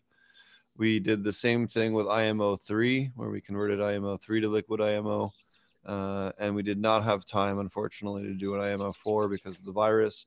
But between the IMO two and the IMO three, the IMO 2 seemed to do a better job than the IMO 3 did at killing insects. Um, doing the granted, it was very fresh IMO 2. All you know, full disclosure, we made that IMO 2 immediately and, and converted it into liquid IMO, you know, immediately after converting it into IMO 2. So full disclosure Right. there. But that seemed to do a better job at killing the grasshoppers when put inside of a giant, you know, gallon jar uh, and is spread, applied as a liquid IMO directly to them, just as a test sample in Africa, than the IMO three did, meaning that it saves me a whole separate step. Uh, Yeah, from and yeah But I, That's it doesn't, you know, again, IMO four could work better. Again, I did not have the time to do that. It needs to be fleshed out further. But in preliminary testing, IMO two seemed to work pretty well as long as it was fresh. How much uh, in your in your plane with it? What percent kill of the grasshoppers did you get with that IMO two? We killed almost 80% of them That's cool. That works Yeah. pretty good. because that was our number one thing. Them and army worms and cutworms are the three things that we have to kind of deal with that we don't deal with here. There's a bollworm or a boll uh, moth that we uh, also have to deal with that we don't deal with over here. But um, in general, the the grasshoppers and the the cutworms are the two big ones. Yeah. Well, that's great news. And- I, we got cutworms here a lot. Like if we try to do corn, if I anytime because I'm not a corn farmer, but when I try to grow some corn, I have a problem with cutworms. So that's really nice to know. I can do some IMO too. You know, Yeah, I would I would highly suggest anyone looking to do the the IPM KNF, you know, incorporate up to you know 35% uh, insect frass with your rice when you do your initial collection with your IMO, same as you would traditional IMO one collection, and then convert it into two, three, and four, and then make your liquid IMO from those. And, and and use them just the same way as you would as a foliar application, but it will it works very well against grasshoppers in particular, in my personal experience. are you talking about adding it after you cook the rice or well wi- in the rice when you cook it? Yes. So, so I'm talking about even when cooking the rice. Yes. So you put it in with the rice when you're cooking it. Yeah. w- Cooking it with, I mix it 35% with the rice Okay. uh, before we even cook the rice when it's still raw rice. Right. Then you cook it all together. That's Yeah. I, I will rinse the rice first, yeah. but yeah. I'll mix it in. You know, once I rinse the rice, we'll mix it 35% by mass or by volume rather. then you take the cool thing- with your rinse. Yeah. the cool thing with that too is uh, applying that generally that stuff sticking around. So as much as you get that that spray on kill you're also getting that something that lives in your area was thriving wherever you collected your imo um, you know uh, one. And now as you apply it in your growing area and and the a grasshopper shows up it you know it it'll get predated or um, its eggs will um, if it's laying them. And so you're you're you're applying it to kill but you can also uh, kind of reliably expect to get uh, kind of a residual benefit as that uh, stays in your cropland that's cool So Good as the egg cycles go through, it'll take care of them too. As yeah. And I think I think really Well- its strength is if you're a clandestine grower or you're uh, as I, I re- I prefer to call them a less than legal grower or a grower that's growing in an area that maybe you know say I'm just a vegetable grower and I'm in Zimbabwe.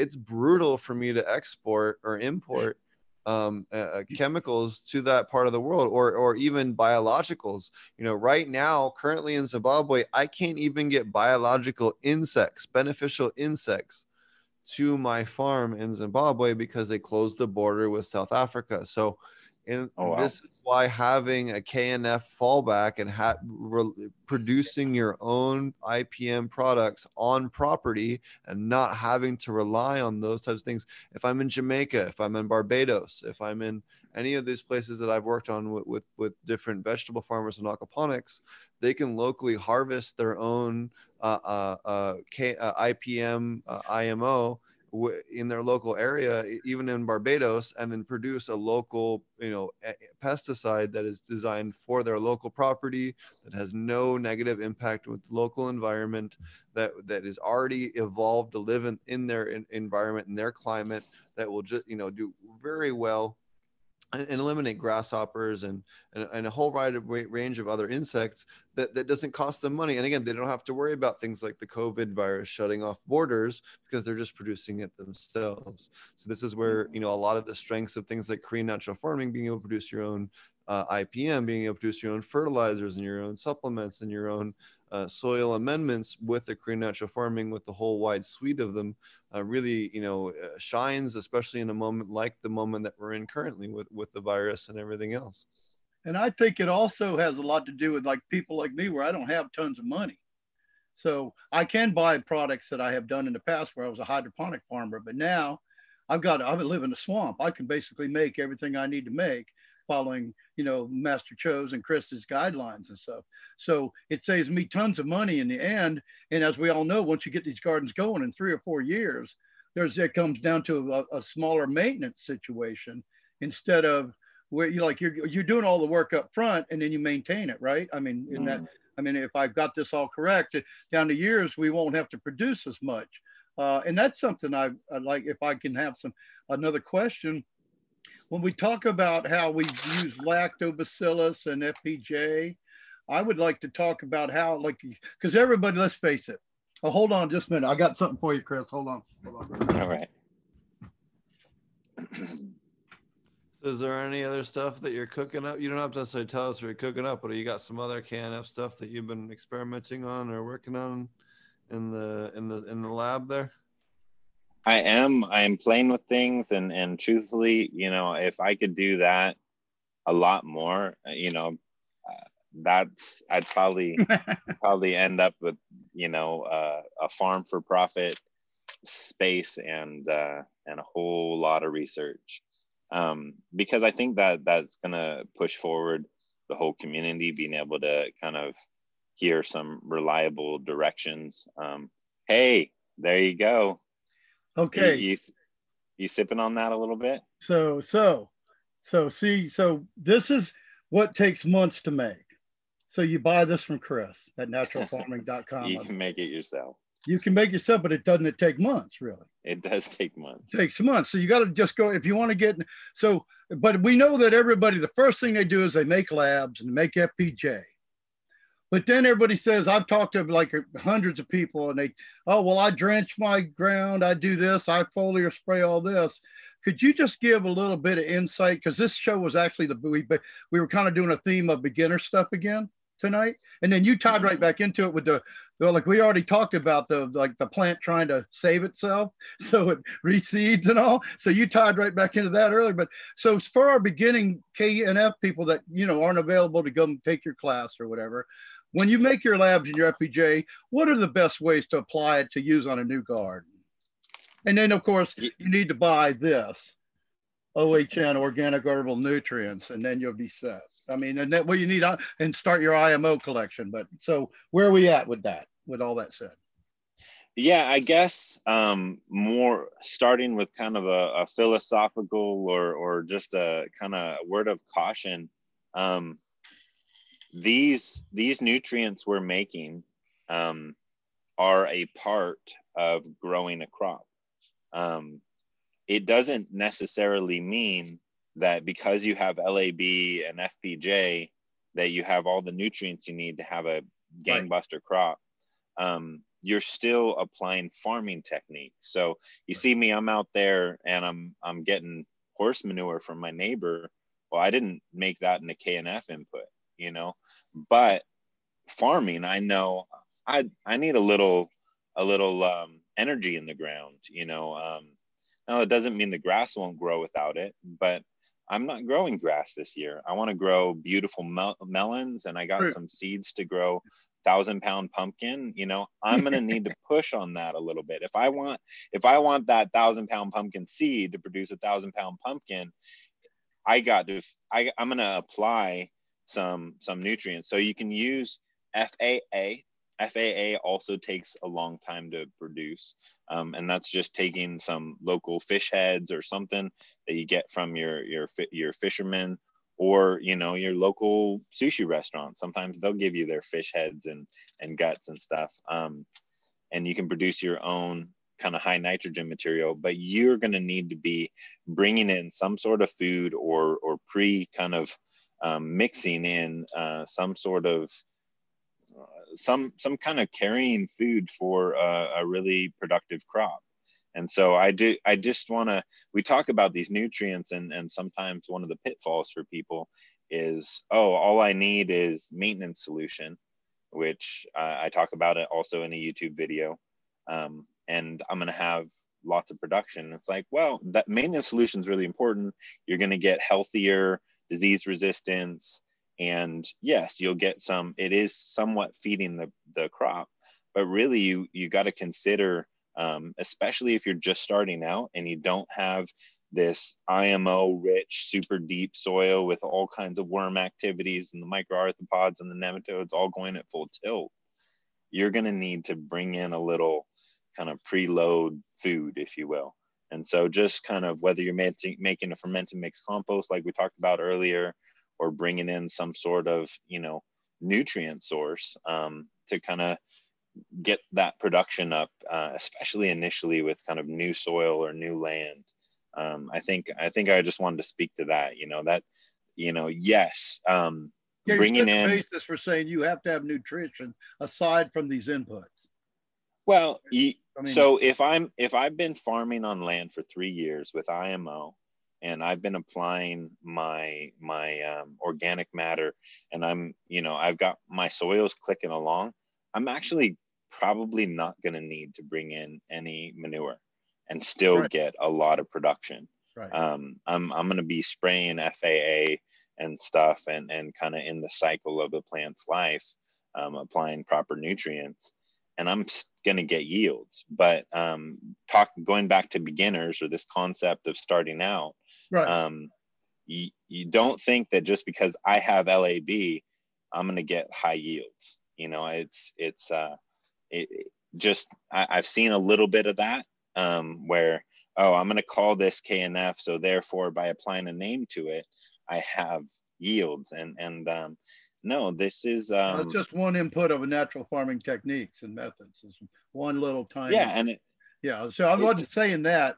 I mean, just to say. no you weren't saying that you weren't Yeah. saying that i was speaking to Oh, some okay. You're just some going of back what to I- beginner. To, okay. yeah some of what i've heard on the things i've heard on the Oh yeah. Go on. kind Yeah. of stuff Perfect. yeah Yeah, so that, that's what Do you wanna- other folks out there on, need to on hear. that on that note, do you want to talk about the importance of IMO and how that's that's almost more important than labs in the scheme of things?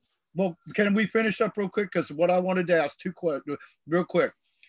Like when you're starting out, do you do you use your lab? Like here's what I get a controversy with people debating. Labs are either water to drench the soil or to use um, foliar or both. either or Okay, and either FPJ.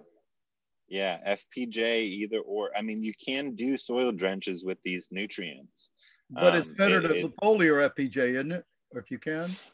Um, No? it, you know, it depends. I, I Okay. know that that some people have concerns with, especially in cannabis, have concerns with flavor. Um, Right. You know, so say I'm Ah. I'm growing with a bitter, you know, may, my FPJ is a bitter dandelion FPJ, and I want I want to bring that in as food, but I don't want that bitter dandelion flavor to be affecting, you know, an isolate or or some sort of you know smokability flavor. Um i took yeah i hear that. And so Okay. um yeah soil drench is great and soil drench still is very effective yeah. Okay. so it kind of depends on your your scenario your operation. I think in vegetative growth phase i think uh foliar is great and and Yeah, highly effective.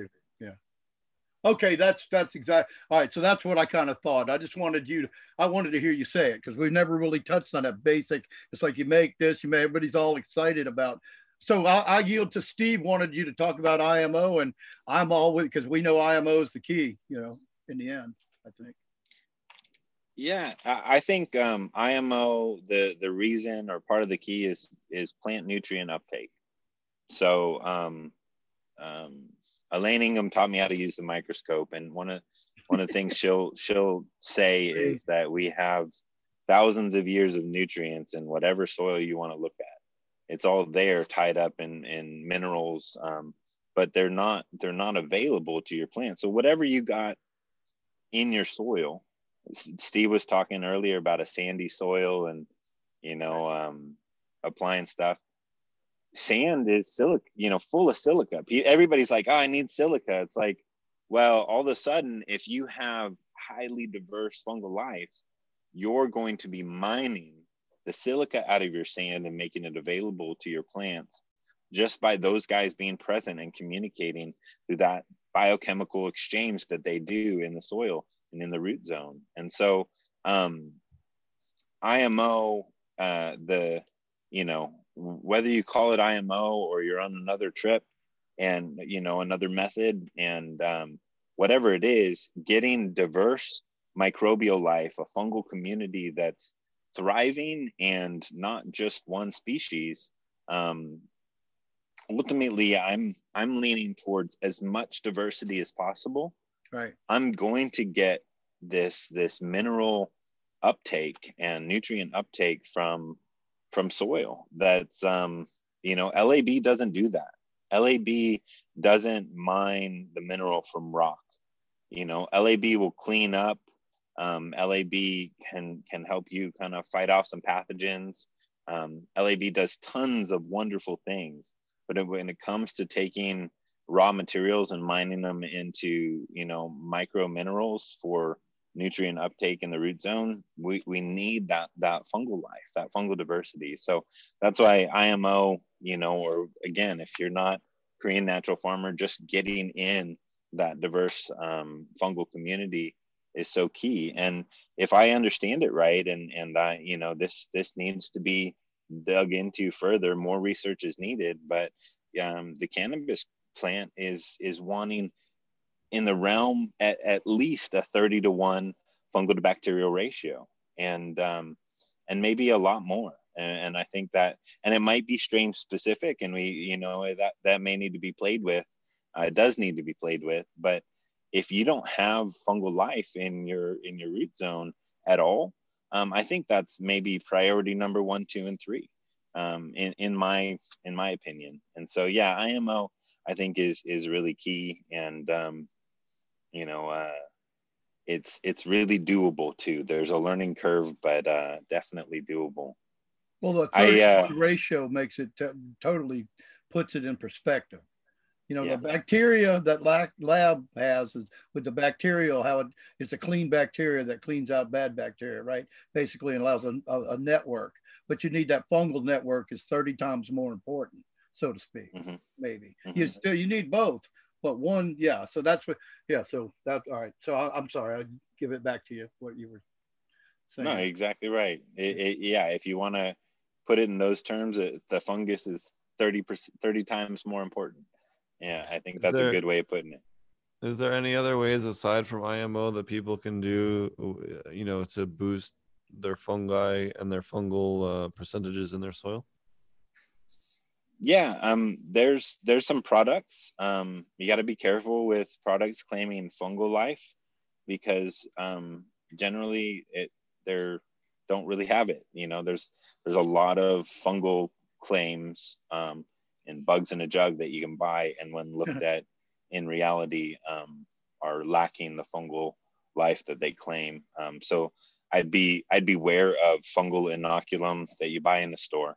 Um, but you can basic composting you know getting some some wild materials or materials that are you know um, not you know gnarly you know um, roadside sprayed stuff but if you can get just good materials you can compost just a good kind of aerobic compost. I like static composting for the lazy farmer you know so static composting is this idea of um, you want to stay in the realm of 70% um, high carbon material. So think like 70% wood chips, maybe 10% green and 20% high nitrogen or something like that. But staying up in that 70% range of woody material, um, you turn it all in once, maybe apply some natural farming nutrients if you have them. Um, some sea salt would be great. If you have some, you know, sea salt, mix it into water because that'll help the microbes break down the um, wood chips.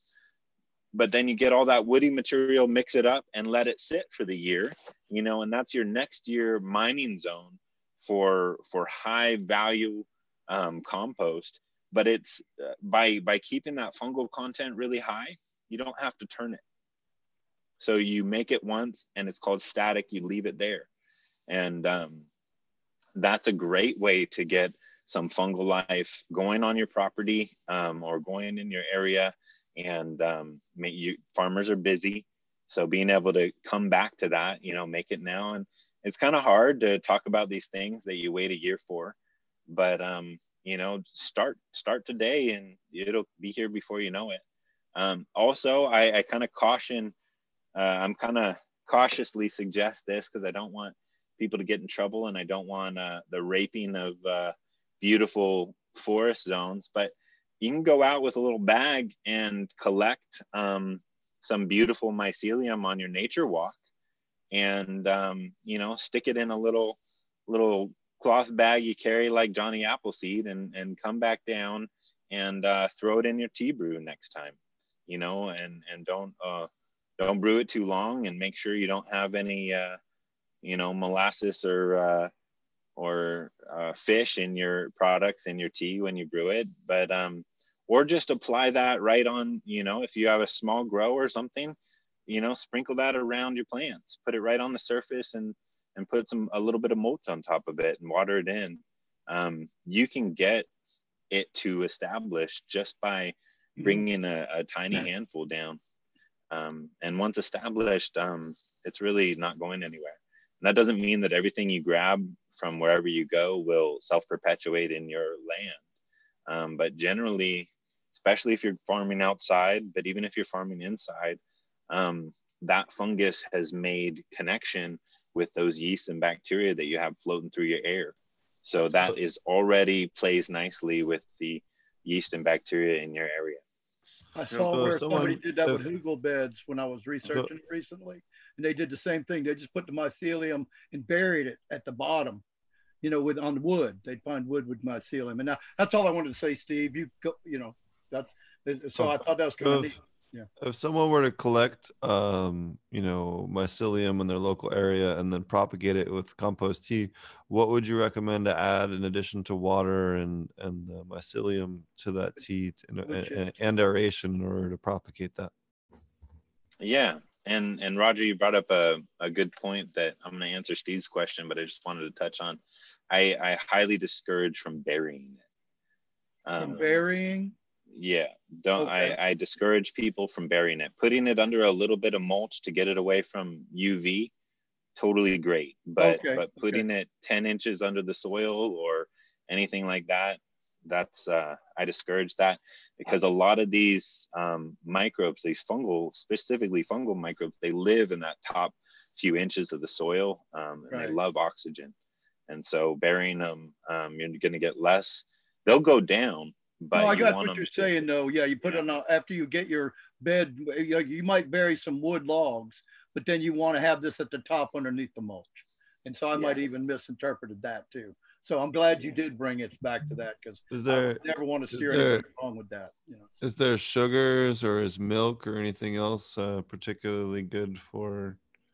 Um, yeah, you know, propagating fungi in particular, or what are what are maybe additives that are particularly good for cultivating fungi in particular? So um, I love FPJ um, for um, cultivating uh, fungi in a tea um, because it has all this kind of beneficial plant um, biochemicals and, and, these nutrients that we don't actually it's it's it's like liquid compost um, and we don't know we, we're beginning to scratch at what fungi eat you know and i know there's a lot known but there's also a lot of um, things we don't know. Um, they they have a really hard time of getting them to grow out um, on uh, are identifying an ideal agar for um, for fungal growth. Um, and that's because of our limited knowledge and especially then getting into species but um, in my hypothesis if you will based on um, some great papers that and studies that were done and um, my experience in you know focusing on fungi for the last 12 years um, they they like plant fats. They like um, uh, fatty acids. Um, basically, the the complex um, amino acids that form in cell walls of plants. Um, they break those apart um, and break apart those those uh, amino acid chains, and they they have um, acid byproducts like humic and fulvic. bringing in humic acid and fulvic acids to your tea are positive. Um, yeah. You can bring in a tiny bit of sugar. I would not um, focus very much on sugar. The only reason you'd bring in a sugar or a, a sugar type product would be to kind of kickstart some of the yeast and bacteria because as those kind of ramp up they're they're micronizing nutrients and and, and um, fungi kind of they they work in tandem. Fungi will tee, tee off on what they're doing. One of the things i want to steve I, I, like your question. There's a lot of water um, i think is a really valuable thing for cultivating fungi just because they make use of all those minor minerals. Um, but i want to actually shift a little bit um, to kind of a, a physical um, or a kind of mechanical um, thing for growing uh, fungi out. I found in in my um, growing growing microbes out in in teas, seeing how I did, checking my work, looking in under the microscope over ten years, um, and I I'm pretty got pretty serious about it. I, I, did it over and over and over and over again for years and years. Um, if I threw microbes into uh, a kind of rolling um, water column, uh, fungi into a rolling water column, I had um, I had fungal growth, but I had limited fungal growth. If I took fungi and put them into um, a uh, a sack or a bag or um, or I have stainless steel um, um, baskets that I use, um, then I would get drastically more. And I'm going to explain this. Sorry for the light. I actually want to show you guys a prototype example that I hand sewed for somebody so that you get an idea what I'm talking about. But fungi, um, they have structure they have long strand bodies. And so if you put them in a water column and the water column's kind of roiling and broiling, um, they're constantly, as soon as they kind of start forming a body, they're constantly breaking apart. And they'll, they'll try again, but they're kind of losing energy, if you will, um, in all that breaking apart and the roiling and broiling. If you can give them something to kind of grow on, then they'll break off of that and um, and continue to reproduce. But just by giving them kind of something to grow on, it helps them kind of not lose time and energy as they're producing their body and then kind of falling apart. So here is a just an example of a compost tea bag. Um, so you don't, if you're not going to put aeration in the middle of it, you don't want a big sack where you're getting a ball with that's going to go you know sit there and wait like a weight and the center is going to go anaerobic right so you don't want a big ball of material because what will happen is the center will go anaerobic so the ways to solve that is to put an air stone down into that so that it's kind of pushing pushing all that material and not letting the center go anaerobic or create something long and skinny where there's no kind of central space that's going to get overly big. So this is just made out of um, kind of marine um, mesh. And then I did a big plastic zipper on it. and um, I couldn't find anything I wanted on the market. So I made one. And so I sat here and sewed it by hand with some, uh, uh, you know, marine type uh, string but by this being kind of long and flat, I can throw this whole thing into a roiling boiling compost tea and it can flop around, but it's not going to get a big ball in the middle. It's going to stay kind of spread out. And I would never fill this more than half or at the most, uh, you know, two thirds. Yeah. So you moved it around to kind of mix up again a little bit and stay from keeping it from a ball. So yeah. Yeah.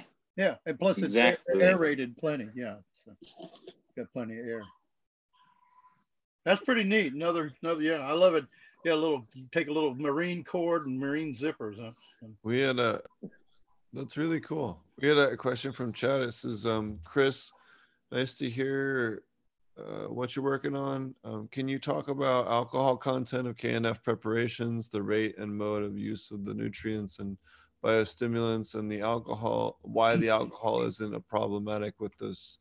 Or uh, so I think he's mostly talking about why is it that the alcohol content isn't negatively impacting some of the different microbes and um, During I know- extraction, it sounds like. yeah, I know part of that is the fact that some of your alcohol in those tinctures is actually feeding your acetobacter bacteria, which actually love to feed on ethanols. But uh, I- I'll let you talk more about that. Yeah. Um, yeah, I, I think um, um, specifically students of uh, Elaine have kind of come to question alcohol, and it's because of some of the stuff, um, the negative things that can happen in the, you know, if if a bunch of alcohol is applied to your soil. And I'm in total agreement with that um, that if you apply a bunch of alcohol to the soil, you're going to have a cacophony of problems. Um, and uh, yeah, definitely in any plant or soil environment. Um, that said, um, the typical rate of compost applied is going to have far higher alcohol content, minor alcohols that are produced in fermenting plant waste in a natural composting environment, which there's tons that are produced. They're very minor, and it's just part of the breakdown process. You're going to have more in applying compost than you're ever going to have in applying natural farming solutions. And that's because of the rate we apply alcohols in natural farming. So um, OHN is the only thing that has alcohol in it. Um, there's there's minor alcohols that happen in ferments, just like kombucha or something, um, in in the process of going from sugar to to vinegar. Um, alcohols get produced sometimes in there, but in in FPJ, um, the amount of sugar that's used is very important. So FPJ doesn't allow things to get in uh, into the alcohol content um, because we use so much sugar that there's actually not enough available water to um, produce alcohol. Now, if I took um, FPJ and I added two thirds water to it, so one third FPJ, two thirds water, and I put it in a um, carboy or something with an airlock, I could totally produce alcohol. But as it is, there's so much sugar that I'm actually restricting that that fermentation point from going very far um, at all. I'm kind of pulling on the um, the contents of the plant and then stopping it because there's there's uh, the the equal weight of water is balanced by an equal weight of sugar. So there's um, what happens if you look at a sugar on a molecular level, it's basically perfectly suited to connect with a water molecule. And so all your water molecules get tied up by sugar and you can't produce alcohols at that state. So um, that's FPJ, but OHN, we use at a rate of one to 1,000. Um, at that rate and the recommended application rate, um, yeah, I mean, we're, we're putting on so little, it's, it's in the realm of or less than homeopathic amounts. Um, those kind of things happen in soil. Um, alcohols at that level happen in um, leaf litter that happens in a, in a forest environment and the breakdown of, you know, you think two leaves come together and get wet um, and, and start fermenting. Minor alcohols are produced. They, those help break down um, cell walls, and that's part of the process of decomposition. So I don't think we're we're in anywhere near approaching um, kind of the the problems that to your um, to your cropland, but I understand the concern.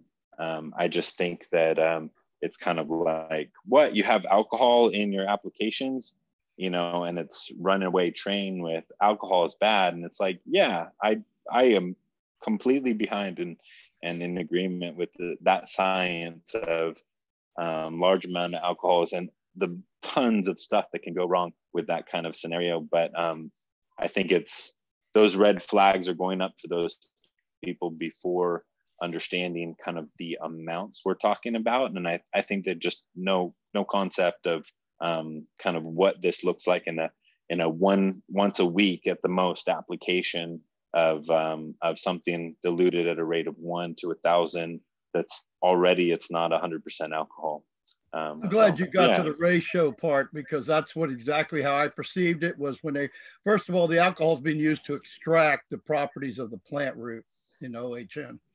Over a, several weeks time, it evaporates. It, it's going to do its thing. There will be some alcohol content, but it's made into a concentrate that then, like you just said, you break it down one to a thousand. How much alcohol are you really applying to the plant at that point? It's very like Chris said. I that's what I was. I love that you came right around to what I was thinking, which you know, and I'm I'm an amateur in this this field, you know, but it, the, the way you explain it and the way you put out your videos has allowed a lot of us that are real interested to gain a lot of knowledge. And I love the fact that it's that you keep saying we don't know anything yet. you know, we're still learning. You know, it's like we got all this knowledge, but no, nothing's set in stone to an extent, right? But but yeah, I, I, that was a great answer. I I, I wanted to say that too. First thing I would have said, you know, was that it's a we mix it one thousand to one. You know, there's a very how, well. What would you? Let me ask you this real quickly because that was the thought. How much is what's the alcohol content of OHN? Have you ever measured that? Of uh, the concentrate itself. Like, how, what's the alcohol content in this bottle right here? Probably in the realm of of uh, 30%, 30%? 25, 25. Okay, Yeah. so that's even a little higher than I would have thought actually, but but still, you're one you go down to one to one thousand. So to put that in perspective, you know what is it when it's one to one thousand ratio to water? So you know, it's very little alcohol. Like in and now I loved your I loved it too. That really helped a lot of people out. Like when you do like even FPJ has alcohol. You, well, you said you actually all the sugar keeps you from having alcohol, but a lot of things when you compost, you actually do have create an alcoholic alcohol situation or it creates alcohol.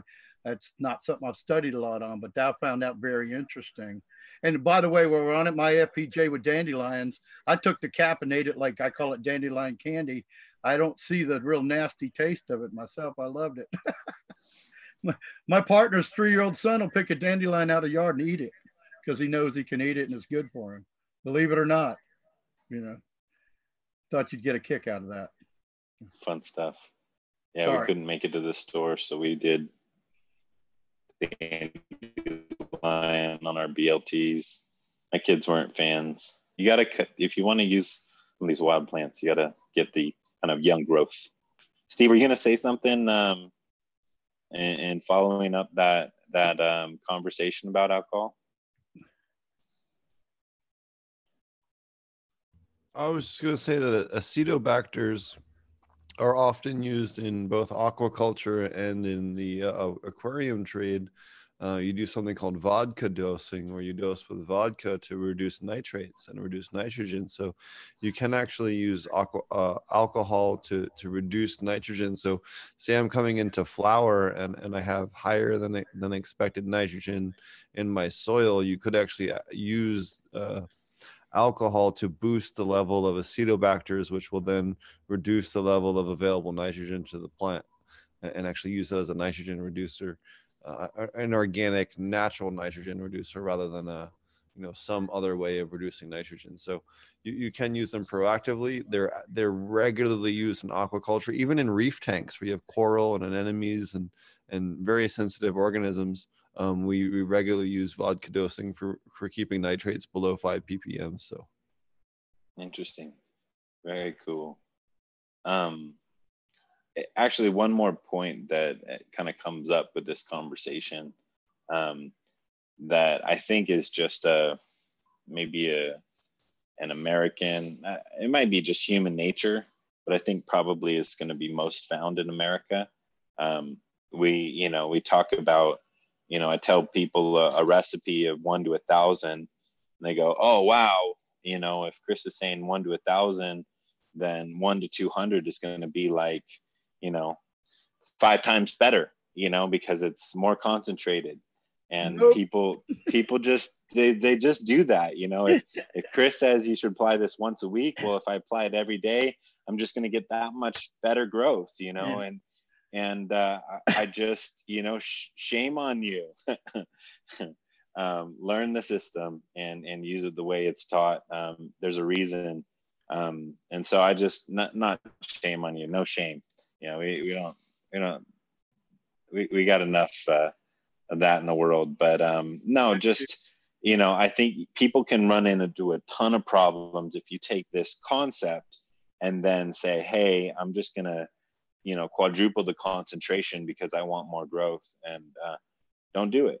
Um, you know, uh, take the caution you're hearing about alcohol um, as as one of many reasons not to do it, um, because uh, you're really you're going to get weird stuff going on if you start dumping a bunch of you know OHN uh, in your root zones. You you will you will have problems, um, and so yeah, I think I think that's probably where um, you know some of this has gone wrong is um, you know, and, and I'm, I'm, I think it's more just a concept of alcohol that's brought up these questions, but um, um, people just over concentrating or, or using this stuff. This stuff is uh, feathered on. It's it's at levels of homeopathy, and um, and oh. it's supposed to be there.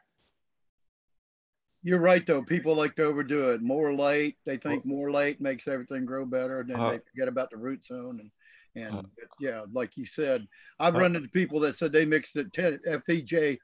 I said, "What's your ratio?" They said 10 to 1. And I just said, "Dude, that's supposed to be like a thousand to one." You know, so yeah, it's amazing how people how how I like to explain it is so so a lot of people and we we covered this. I think it was two episodes ago or three episodes ago when Scotty was on the show.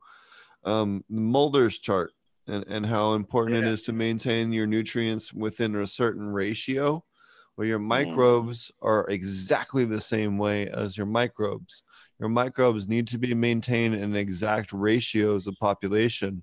And if you do not maintain them in those specific ratios you're going to have all kinds of chaos going on the same way as you would if you had entirely too much phosphorus or entirely too much calcium or entirely too much sulfur or entirely too much molybdenum or whatever. You're going to have nutrient toxicity right?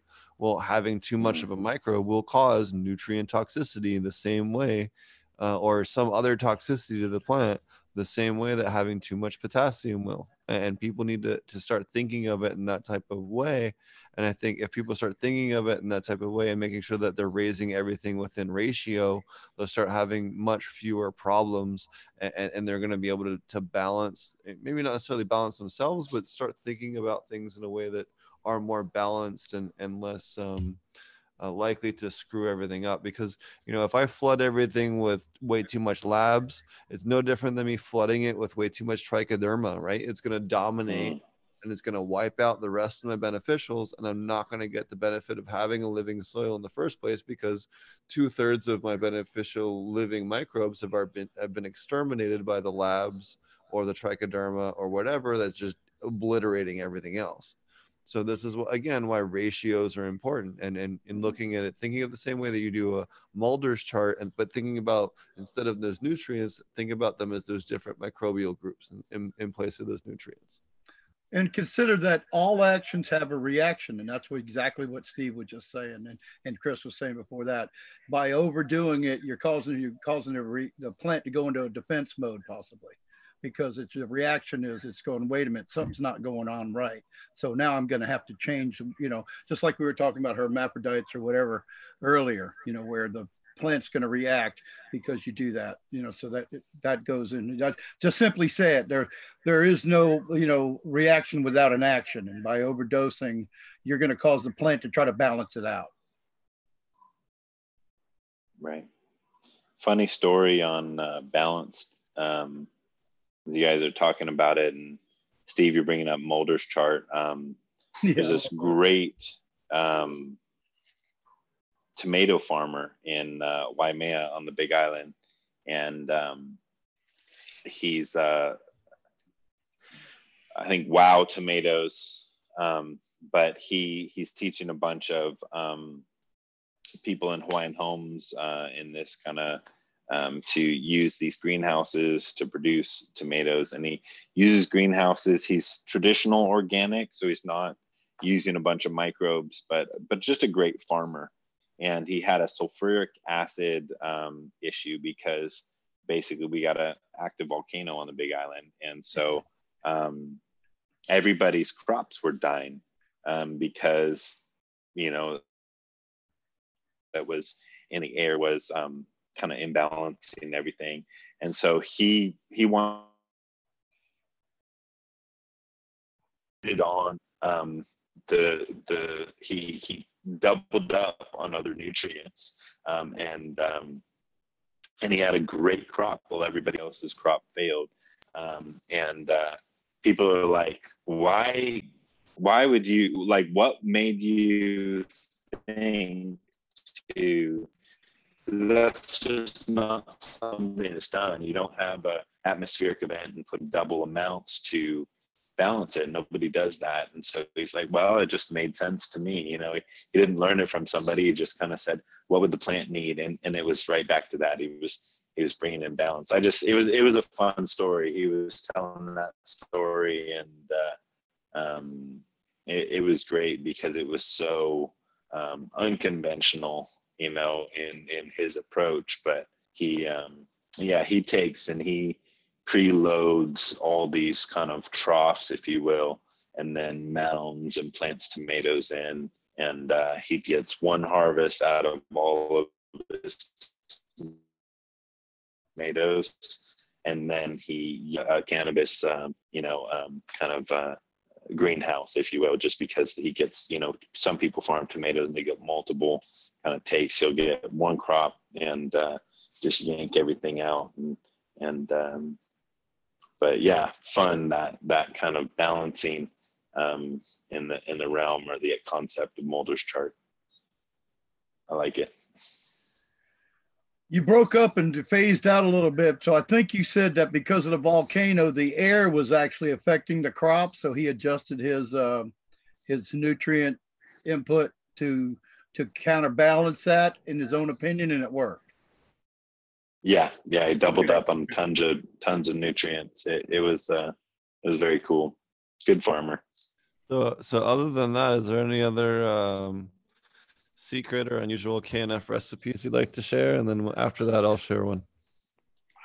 Um, yeah, share another. I mean, there's there's things I'm I'm playing with. I'm actually going to send out some stuff to friends. I'll send one uh, to you guys over there, Steve, and you you can play with it and give me some feedback. Um, there's a lot that needs to be played with. Um, you know, natural farming isn't finished, as Master Cho said to me, cruising along. There's, you, you gotta keep going on it. But um, I am going to, you are going to be able to get access to an online class by the summer, um, which is cool. So I'm excited about that. Thank you. Um, yeah, my I've been asking for two years naturalfarming.co is um, going to have a, a full on, you know, with a bunch of literature to go with your studies, um, where you'll be able to go through 40 hours of, of training and, and really for those that just can't travel to uh, an in-person class. I still, um, for, for teaching agriculture, touching and tasting and smelling, um, I still believe in that as far superior, but everybody just can't be there can't can't get and and that's especially with the way the world is right now you know it just it made it make a little more sense so um, i am going to do that. And um, uh, additionally in august if you can come out it's it's a pretty cool party you know and um, a bunch of um, growers that are successfully growing with natural farming will be there past students to uh, answer questions and stuff. So there's a couple things i'm working on. And uh, yeah, but no, no other uh, tricky things. I, I, have a lot of stuff that I play with that I'm interested in, but um, I've I've come by um, trial and error to realize that I got to be careful talking about those kind of things um, without complete explanation because I just get kicked in the teeth with people uh, people doing things wrong and then saying wait and it's like you didn't understand what i was saying. We'll we'll talk more about those steve. Well we're on your side about that because you know it's nice that you reach out and then you say you know it needs to be played with and all and you know nobody can really blame you because every grower has to learn to do this stuff for themselves You know, no matter how much information you share, how many years you do it to share with people, you're always going to have those people that look for you to say, to try to turn it around to where you've made a mistake and it costs them their grow. And they need to take responsibility for their own grow because they, I don't know anybody that I know that, you know, kind of, I mean, you got your own business and all that, but you give a lot to a lot of people. I know for a fact because I've been around so with you for a while now. And and I, I can tell you, they can all kiss my butt if they think you made a mistake. And don't listen to Chris anymore. Then just don't listen to him. If you don't, you know, if, you're not willing to own your own mistakes, just you know, forget about it. Sorry, that's a southern redneck coming out of me. You know, defending my. I love it. My Let's Yankee. hear let's hear your stuff, uh, Mister. Uh, yeah, no, I, I appreciate that, Roger. I, I I've come to learn to just like uh, I, I used to have a, a business teacher that said like water off a duck's back. You just let it let it roll off your shoulders, and Yeah. so I'm I'm learning that, and uh, I don't know for whatever reason sometimes I feel those things and hold you know let them let them affect me. But I think you're right. Just water off a duck's back with uh, with the, the stones that are thrown. Um, yeah, good Well, you've shared a lot that people would charge for. Even all the all the all the how-to videos you did, the time it took you to do them. I mean, they're really nice, down to earth, homebody kind of things, and people love it. And you got a lot of followers, you know. So, you know, you're gonna have naysayers, but I guarantee you, that's all you're hearing is the naysayers. There's thousands and thousands of people out there going, "We love Chris for what he shares with us and what we've learned from him." And you know, Thank you for that. being fortunate, thanks to Steve, to being part of the show and having talked to you and seen you at the conferences we've been at before. It's been a real treat, you know, and and seeing what you do, you know, and I and I've I've you know gone I fully love it. You know, the more you do, and I can't wait to do some of these tests and stuff like that. But I'll be selling some tickets to your online class when you get it going because there's a lot of us that can't make it up to Idaho, you know, especially even in August. We're still growing down here. That's only like the middle of the season. no, I'm gonna try to make it to Idaho. That's for sure. yeah, I want to. I mean, I there'd be nothing more I want to do than go to your farm in Idaho, man. I'm telling you. But but I don't know if we can do it. We'll have to see how the virus thing goes too. You know, that's a. Uh, I'm not going any. I'm going to be. I don't care what anybody says. I'm The, T virus could be taking over. Uh, Yeah, we'll just wait and see. I'm gonna tip. I'm gonna play it safe until it's you know, whatever. I'm just gonna grow my food here on the farm this year, and and uh, yeah. But I know in August I'll be I'll be you know that that August is kind of funny. That's when it actually is hotter than shit, but it's getting ready to be cool any day. You know, so you get into that second wave where your produce kicking ass and stuff like that. You know, but uh, It'll be we'll warm. Huh? It'll be warm. It'll Oh, be yeah, warm out here in August. Oh yeah, your place. Yeah, well, see, I'm I'm in Carolina, you know, so you know, we don't know if you remember that or not, but uh, yeah, believe me, it's warm here in August. no telling, though, it nice, might be though. 50 degrees right now. It's I'm in here. It's it's May. We're into May, and and it's 50 something degrees outside right now. We're having the weirdest spring, or you know, uh, it's just weird. Yeah, it's like it, it was 90 degrees two days ago. Today was 65, and tonight's in the 50s. We might even get to the high 40s. You know, in frickin' South Carolina. You know, zone eight, like you know, kind of, you know, Crazy. it's weird.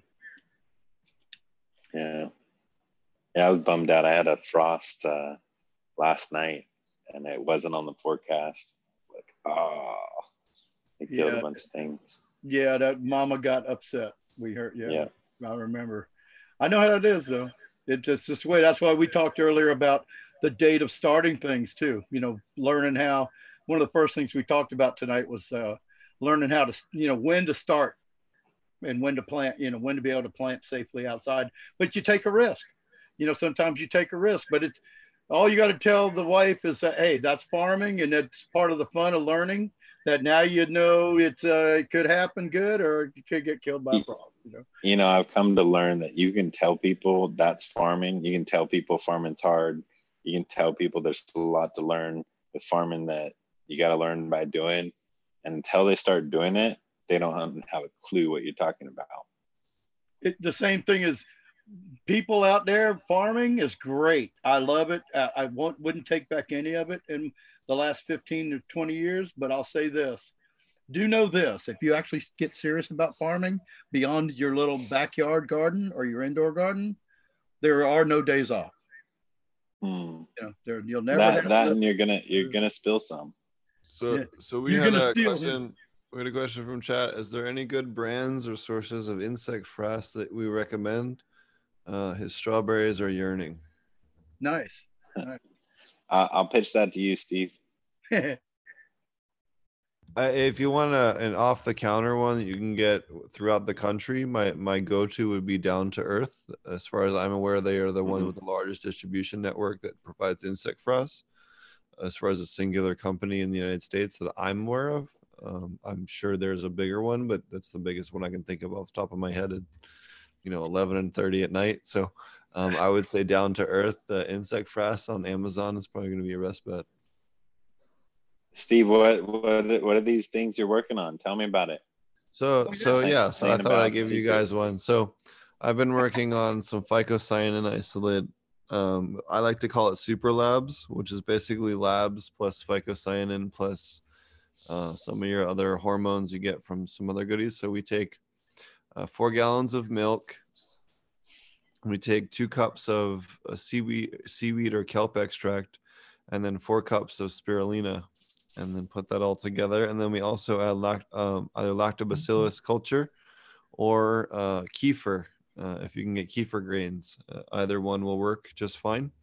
And then you wait anywhere from three to seven days, depending on temperature and the type of culture that you have.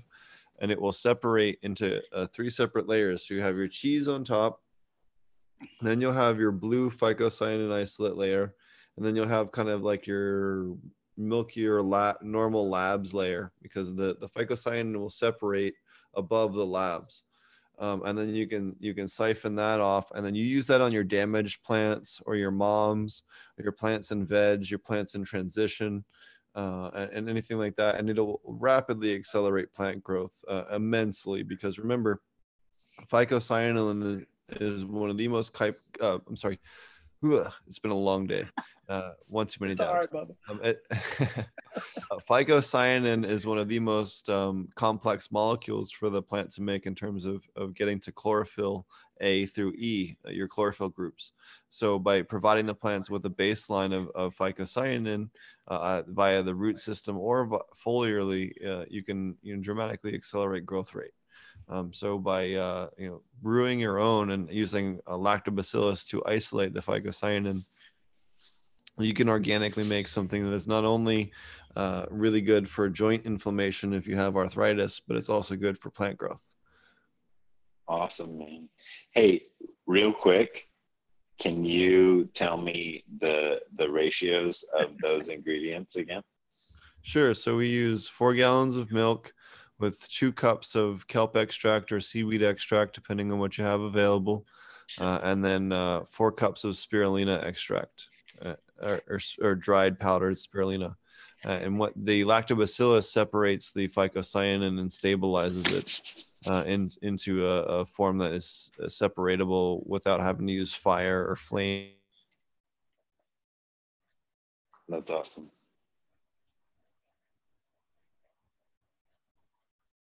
Did you freeze? What was the second And, ingredient? yeah, you can also to hippie. Oh, it's a it's a it's an amazing dye if you want to dye your clothing blue. That's awesome. what was the second ingredient again, Steve? Because I decided to write it down too. Kelp extract and spirulina. Kelp, kelp. Okay, that's what it was. Kelp. Yeah, so the kelp extract, you're getting the hormones that help with the uptake, and the the spirulina, you're getting the the direct phycocyanin isolation. And, Um, and the spirulina is, is your microbial mechanism of isolation. So, again, this is why I like to encourage people don't don't think about KNF so much as a direct this plus this equals that. When you're first getting started, a thousand percent just follow what Chris says and and follow it to the T to get the results that you expect to get. But once you're comfortable doing that, then make a second batch separate from the one that you're relying on for production. And I want to emphasize that separate from the one that Right. you're relying on for production Yep. or experimentation, then make a separate grow plot with a control group. And, and I'm sure Wendy is listening to this somewhere. Yes, thank you. With a control group that is equal in size to the one that you are using for your Right. test group. And then uh, making sure that that's split 50 50 and then testing that with whatever you do. But test different things. If you're doing lactobacillus, I love adding things like um, uh, horsetail. Uh, horsetail is an incredible way to unlock silica and, and ferment that. You know, you can do uh, rice um, rice shells in, in, in lactobacillus is another great way to unlock silica. Uh, you can do all. di- Uh, uh, I've heard people doing comfrey and and all types of other ones that you traditionally use in compost, but doing them in a lactobacillus ferment to make them rapidly available. And again, eh, you can experiment with it and think of it like a machine where you can put in additional inputs to create all different types of isolated plant uh, hormones and auxins and all different types of, of beneficial things that the plants will will use and, and extract from other different types of plants. And and you know we, we know how well ter- uh, cannabis incorporates uh, other types of uh, compounds uh, already. So this can be a great way to rapidly boost it. And i think that ultimately you're going to see a, a methodology with korean natural farming where we can say hey i can make a, a water soluble potassium for my potassium input a water soluble uh, calcium for my uh, calcium input a water soluble uh, phosphorus for my phosphorus input and we can start replacing all of those synthetic nutrient inputs with, with ferments based on specific plant inputs you know think about it like this a- another great example would be stinging nettle in fact i have some right over here She's like me. Let me go run and get this out of the yeah, yeah, There's yeah. some Baker Creek stinging nettle. Okay, you can get this on rareseeds.com or bakercreek.com.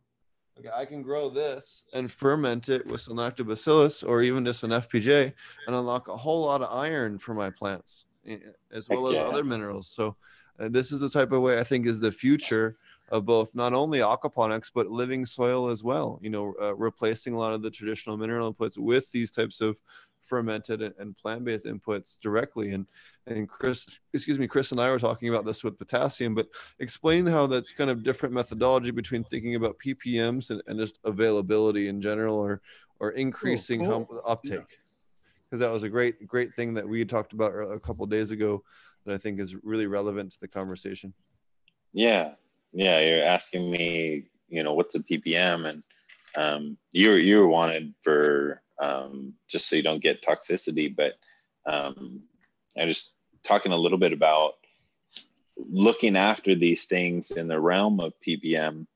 Um, you know, in uh, conventional agriculture, for example, I can get a 30 30 30 fertilizer and throw it on. Um, but um, the real important thing is how much of that is translated into yield or plant uptake. And uh, the answer to that is about 20%. Uh, Right. In, Yeah. in a in a conventional fertilizer, and and that's expected and and relied upon and acceptable based on you know just current farming practices. But um, with these ferments, um, you know what you're doing is you're not cooking it. You're not um, you're not um, applying some solvent to try and break something out where you're destroying you know beneficial biochemicals etc um, and these fermentations especially these really controlled fermentations where you're using this specific amount of sugar so you don't go super high in alcohol etc you're preserving all of these nutrients. But then a, a process happens because of the microbes doing the work called micronization it's a real word um, and nutrients are micronized um, in, in the plant kingdom, that's how nutrients work. They're, that's how they're taken up um, and absorbed. And um, a lot of these nutrients are easily absorbed in uh, on, on foliar applications because of how fine the particles are and because the, the process they came through to get there is a natural process, a process where they're they're in their proper uh, ratios, if you will. If you apply some solvent, you might pull out a um, a nutrient, but it still then needs to be broken down to be available to the plant. You know, there's another step. Whereas um, the micronization uh, through fermentation, you have this kind of ready food. And so to take something like nettle or or some um, these FPJs or to um, extract using acetic acid, um, you know, some of this potassium or just take potassium into water um, through that biochar process we talked about at the beginning of the show. Cool. Um, you know, your these are these are highly available. So instead of you getting 20% and, and the rest of it being latent in the soil and you hope you get it on your next crop, um, you're getting full, you're getting a, most of it up taken up, you know, or, instantly available, even if it's not all, you know, some of it falls off the leaf or something, but you're getting it taken up um, or, a hundred percent available, if you will, um, because of the micronization through um, that microbe fermentation or um, just the uh, kind of uh, breakdown or solu- solubilize. That's why we call WCA or WCAP um, for calcium or calcium phosphate. It's water soluble, um, which is just not something you can really buy off the shelf. You can't, you don't get that kind of um, availability on on typical products. Yeah, typical. You can have you can get chelates and stuff though. So, can you go over that that water soluble uh, potassium again? And and is there any other alternative ingredients people could use if they don't have access to sunflowers? Or what was the first one that you mentioned? Um, so sesame stalks. You can use um, the two that I kind of identified. Is just my um, kind of addition to um, what I learned in Korea based on an American um, kind of growing environment, we typically don't have a lot of sesame being grown. Sesame is grown like crazy in Korea.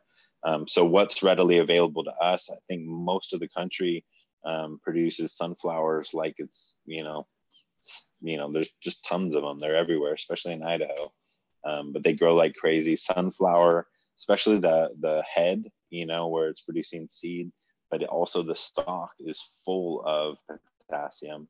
Um, so is asparagus. Um, so asparagus, you you know, um, when, uh, if you're growing asparagus, there's a big kind of um, you you let some of the foliar uh, asparagus go to seed and produce kind of vegetative growth. You don't harvest 100% so that it's photosynthesizing and, and adding energy to that plant root system. Um, at the end of the season or even at the beginning of the season, you can take some of that um, big, big head and um, biochar that. That's a great thing to use. Um, I'm sure there's more.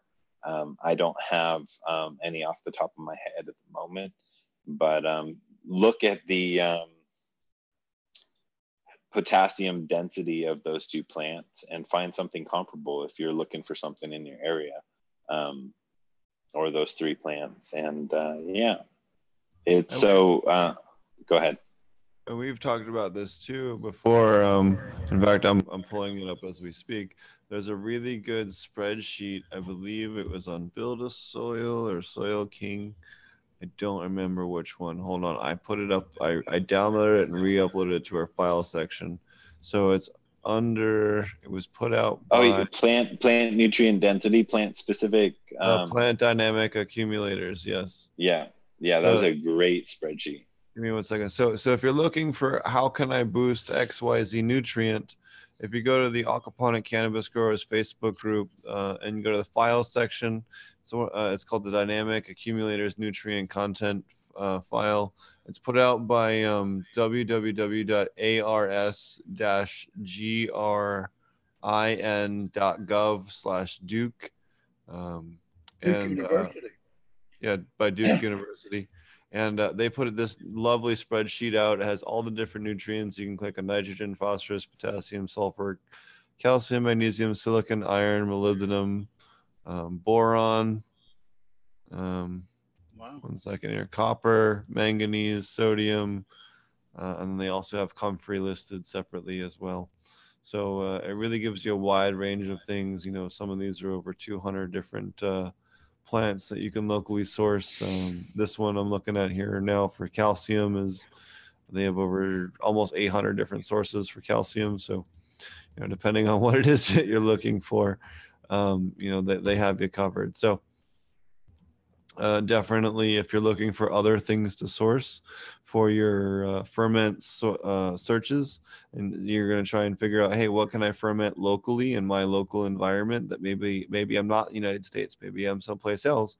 You can uh, go over to the the Aquaponic Cannabis Growers Facebook group, click on the files section, click on that spreadsheet and then find a plant that's on that list for each of the different nutrients and then ferment that and then again use that. Again this is how we're going to replace a lot of the minerals that you're going to find in, in your awesome. bottles in the store. That's awesome. It's a great spreadsheet um, and jumping in and, and hitting a drum all hit forever probably keep it simple if you can get a tons of microbial life and microbial diversity cycling and, and working in community in your soil, you're not going to see tons of nutrient deficiencies. You might still, if you send your soil away, see a soil test deficiency, meaning they'll say, hey, you're deficient in X, Y, or Z, you know, uh, manganese or something, but send this tissue sample away and you're not going to see that same nutrient deficiency in the tissue sample as you see represented in the soil sample because you have um, plant root relationships with with fungus that is mining and making available some of these minor minerals to these plants. And so yes get those these things we're talking about about applying your your calciums and your phosphorus and your potassium and at the same time if you can get your soil in balance and rich in diversity, you're going to have a lot less um, nutrient deficiency issues, um, even in you know um, what used to be poor soil. By the time you have that cycling um, and that level of diversity, we're not going to call it poor soil anymore. Well, that's a whole new book I, of worms right there. So I got one last question before we wrap up the show for you, Chris. Um, what it, so say someone's just getting started maybe they're they're about to germinate their seeds they're going to soak them in water maybe seed sprout tea and then put them into some uh, seed start blocks or put them in the soil and put them in their garden. What KNF regimen would they do for that first beginning? You know every a lot of people are starting their seeds or, or, or have already started their seeds and are early stages of growth. What are maybe the first two stages or three stages of KNF for that initial stage? Should people use lactobacillic acid bacteria for for seeds or should they wait until they're post germination uh, what should they use pre germination versus post germination with KNF inputs uh, for that initial uh, starting period? Good question. Great question. Um, so, what we use right in that beginning um, stage, um, you know, uh, think about um, so so some of the natural farming theory is that um, uh, it's, it's, kind of poorly translates um, from um, Korean to English, but it, the the concept translates well, and uh, is is you and I are one. You know the concept that um, the animal kingdom and the um, plant kingdom plant kingdom are quite similar, and so yeah. um, taking cues and looking at the these really over and over similarities between um, and the reality that we understand human life cycles better than we understand plant life cycles because they're they're common to us. We live them. And so um, babies when they are first born what's the first nutrient they get if they're if they're drinking uh, if they're eating from their mom? What's the very first nutrient? Calcium. they get uh, um no uh, colostrum. Colostrum. Okay. I was just guessing because milk. Yeah, yeah, milk has calcium, you know, and tons of fats and all that. No, the first thing they get is colostrum. It's full of minerals. It's not full of a lot of proteins and carbohydrates and and stuff. Uh, and the fats that all all that gangbuster nutrients from milk comes in next, the first thing they get is colostrum. And um, so plants needing very little food um, in their seed stage and in their um, stage when they don't have true leaves. Um, so I, I just strongly caution against overfeeding a seedling. Um, you know, uh, so um, in natural farming, we'd use maintenance solution or seed soak solution. I have a video on it. It's just FPJ, brown rice vinegar, and OHN. Uh, FPJ one to 500, brown rice vinegar one to 500, OHN one to a thousand, and um, yeah, it's um, very light on food, um, but it's um, so yeah, you can soak your seeds in that uh, pre-popping. Um, we've done some studies where um, the plants benefit for their entire life cycle from that initial charge of this very minor food, but kind of plant nutrients. What I believe is it helps them have some um, goodies to bring to the party as they create relationships um, in their root zone when they go into um, microbial rich environments. But um, yeah, so feeding until they have a, a true leaf or two, um, not overfeeding them, um, uh, letting letting you know if you if you can seed a few extras, but letting plants struggle a little um, when they're very young um, will help them produce um, better roots and um, and and kind of strive for nutrients. I'm not saying underfeed your plants um, by any means, but right in the beginning, I, I, think a common problem is just kind of overfeeding. Um, and then, uh, yeah, and then once they get those true leaves going, for those of you just starting natural farming, it's hard because you don't have some of this ready to go, but some fish amino acid um, coming into that FPJ, brown rice vinegar, and OHN could be great. Um, main thing though, if you can get your IMO process begun, start start learning that, getting over that learning curve, and um, because um, having um, microbially rich and diverse um, soil is great. If you have nothing but LAB, that's a great soil conditioner and it can help, especially if you're loading a bunch of nutrients into your soil. Um, it can help kind of um, break down or, or make available some of those nutrients. Um, yeah, I, I think that's a good beginning explanation for people getting going. Um, if you can get so, um, if you don't have IMO initially, um, uh, a great substitute, um, you know, in a pinch is vermicompost. The the higher quality, the better. If you can get something real, you have a friend with a vermicompost bin. Um, uh, I, I think vermicompost can help with some good um, microbial life, but also kind of nutrient rich, um, but not, but still in balance. Worms kind of help keep things in balance in their own environment. So um, decent vermicompost can be a good uh, substitute if you don't have IMO. Nice. Yeah, somebody from chat says uh, breast milk is the indigenous endocannabinoids. awesome. That's awesome. Well, I appreciate you taking the time to join us. Why don't you tell everybody how to find you and, and what you're up to tomorrow? Yeah, um, you can find me at Soil Steward, um, S T E W A R D. Um, on Instagram, you can find me on Facebook. Um, and I have a company, Natural Farming Co., or a company, and you can find that at naturalfarming.co there's a bunch of free downloads on there especially when people are just getting started.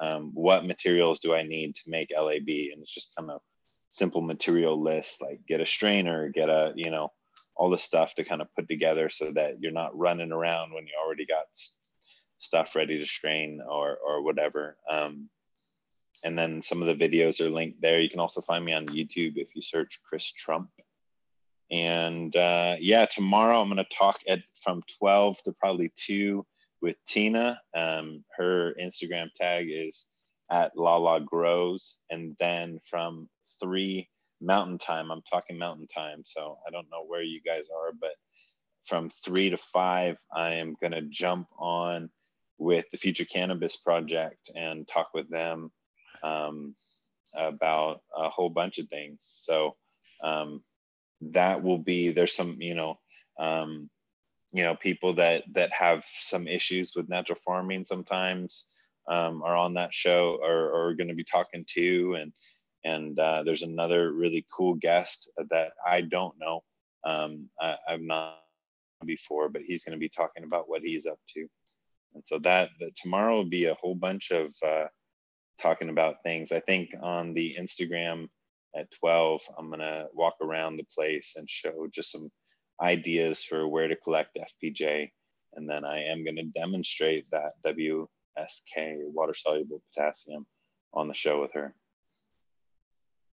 Wonderful. And and for those of you guys that don't know, uh, Future Cannabis Project has done a, a, ton of amazing content. Chris and I both have done independent and uh, joint videos together. We did a whole video on on KNF and aquaponics over on Future Cannabis Project. Um, so uh, if you're looking for great content, they're another another wonderful source of education aside from Chris Trump's channel and myself. Uh, they are another great resource if you're out there looking for uh, other people to learn from. So.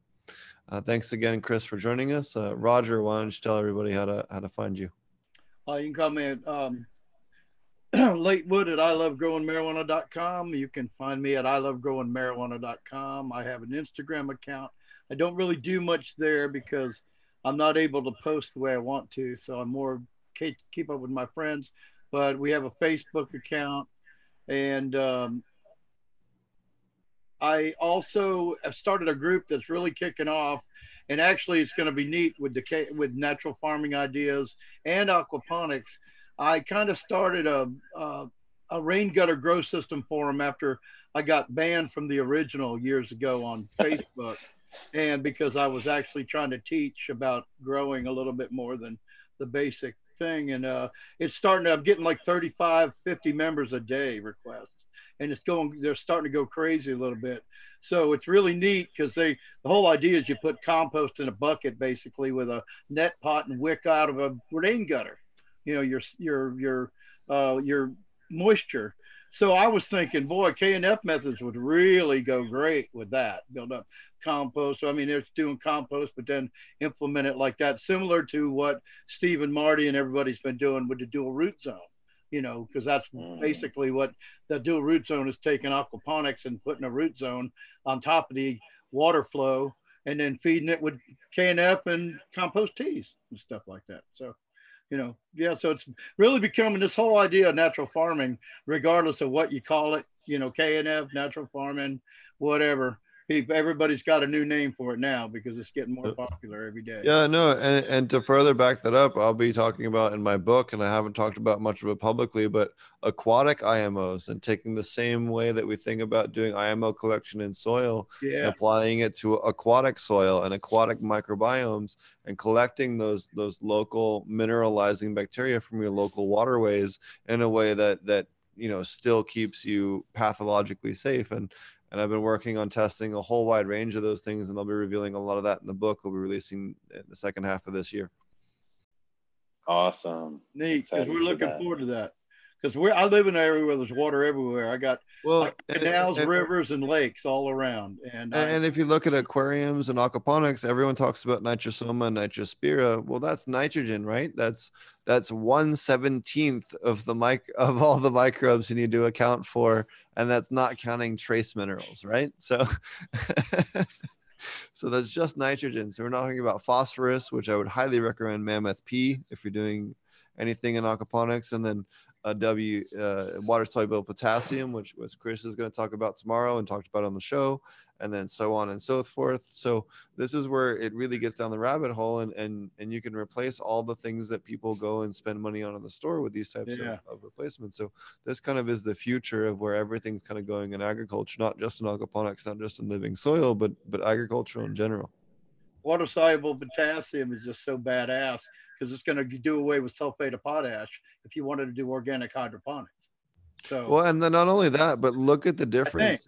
Just, just, just to show you how much microbes make a difference. Look at the difference between the minimum parts per million you need for aquaponics versus hydro. uh, to get uh, lettuce or, or tomato or cannabis crop, it, it's night and day different. Sometimes they're five times the levels in hydroponics, you know, just because that microbe makes it that much more bioavailable.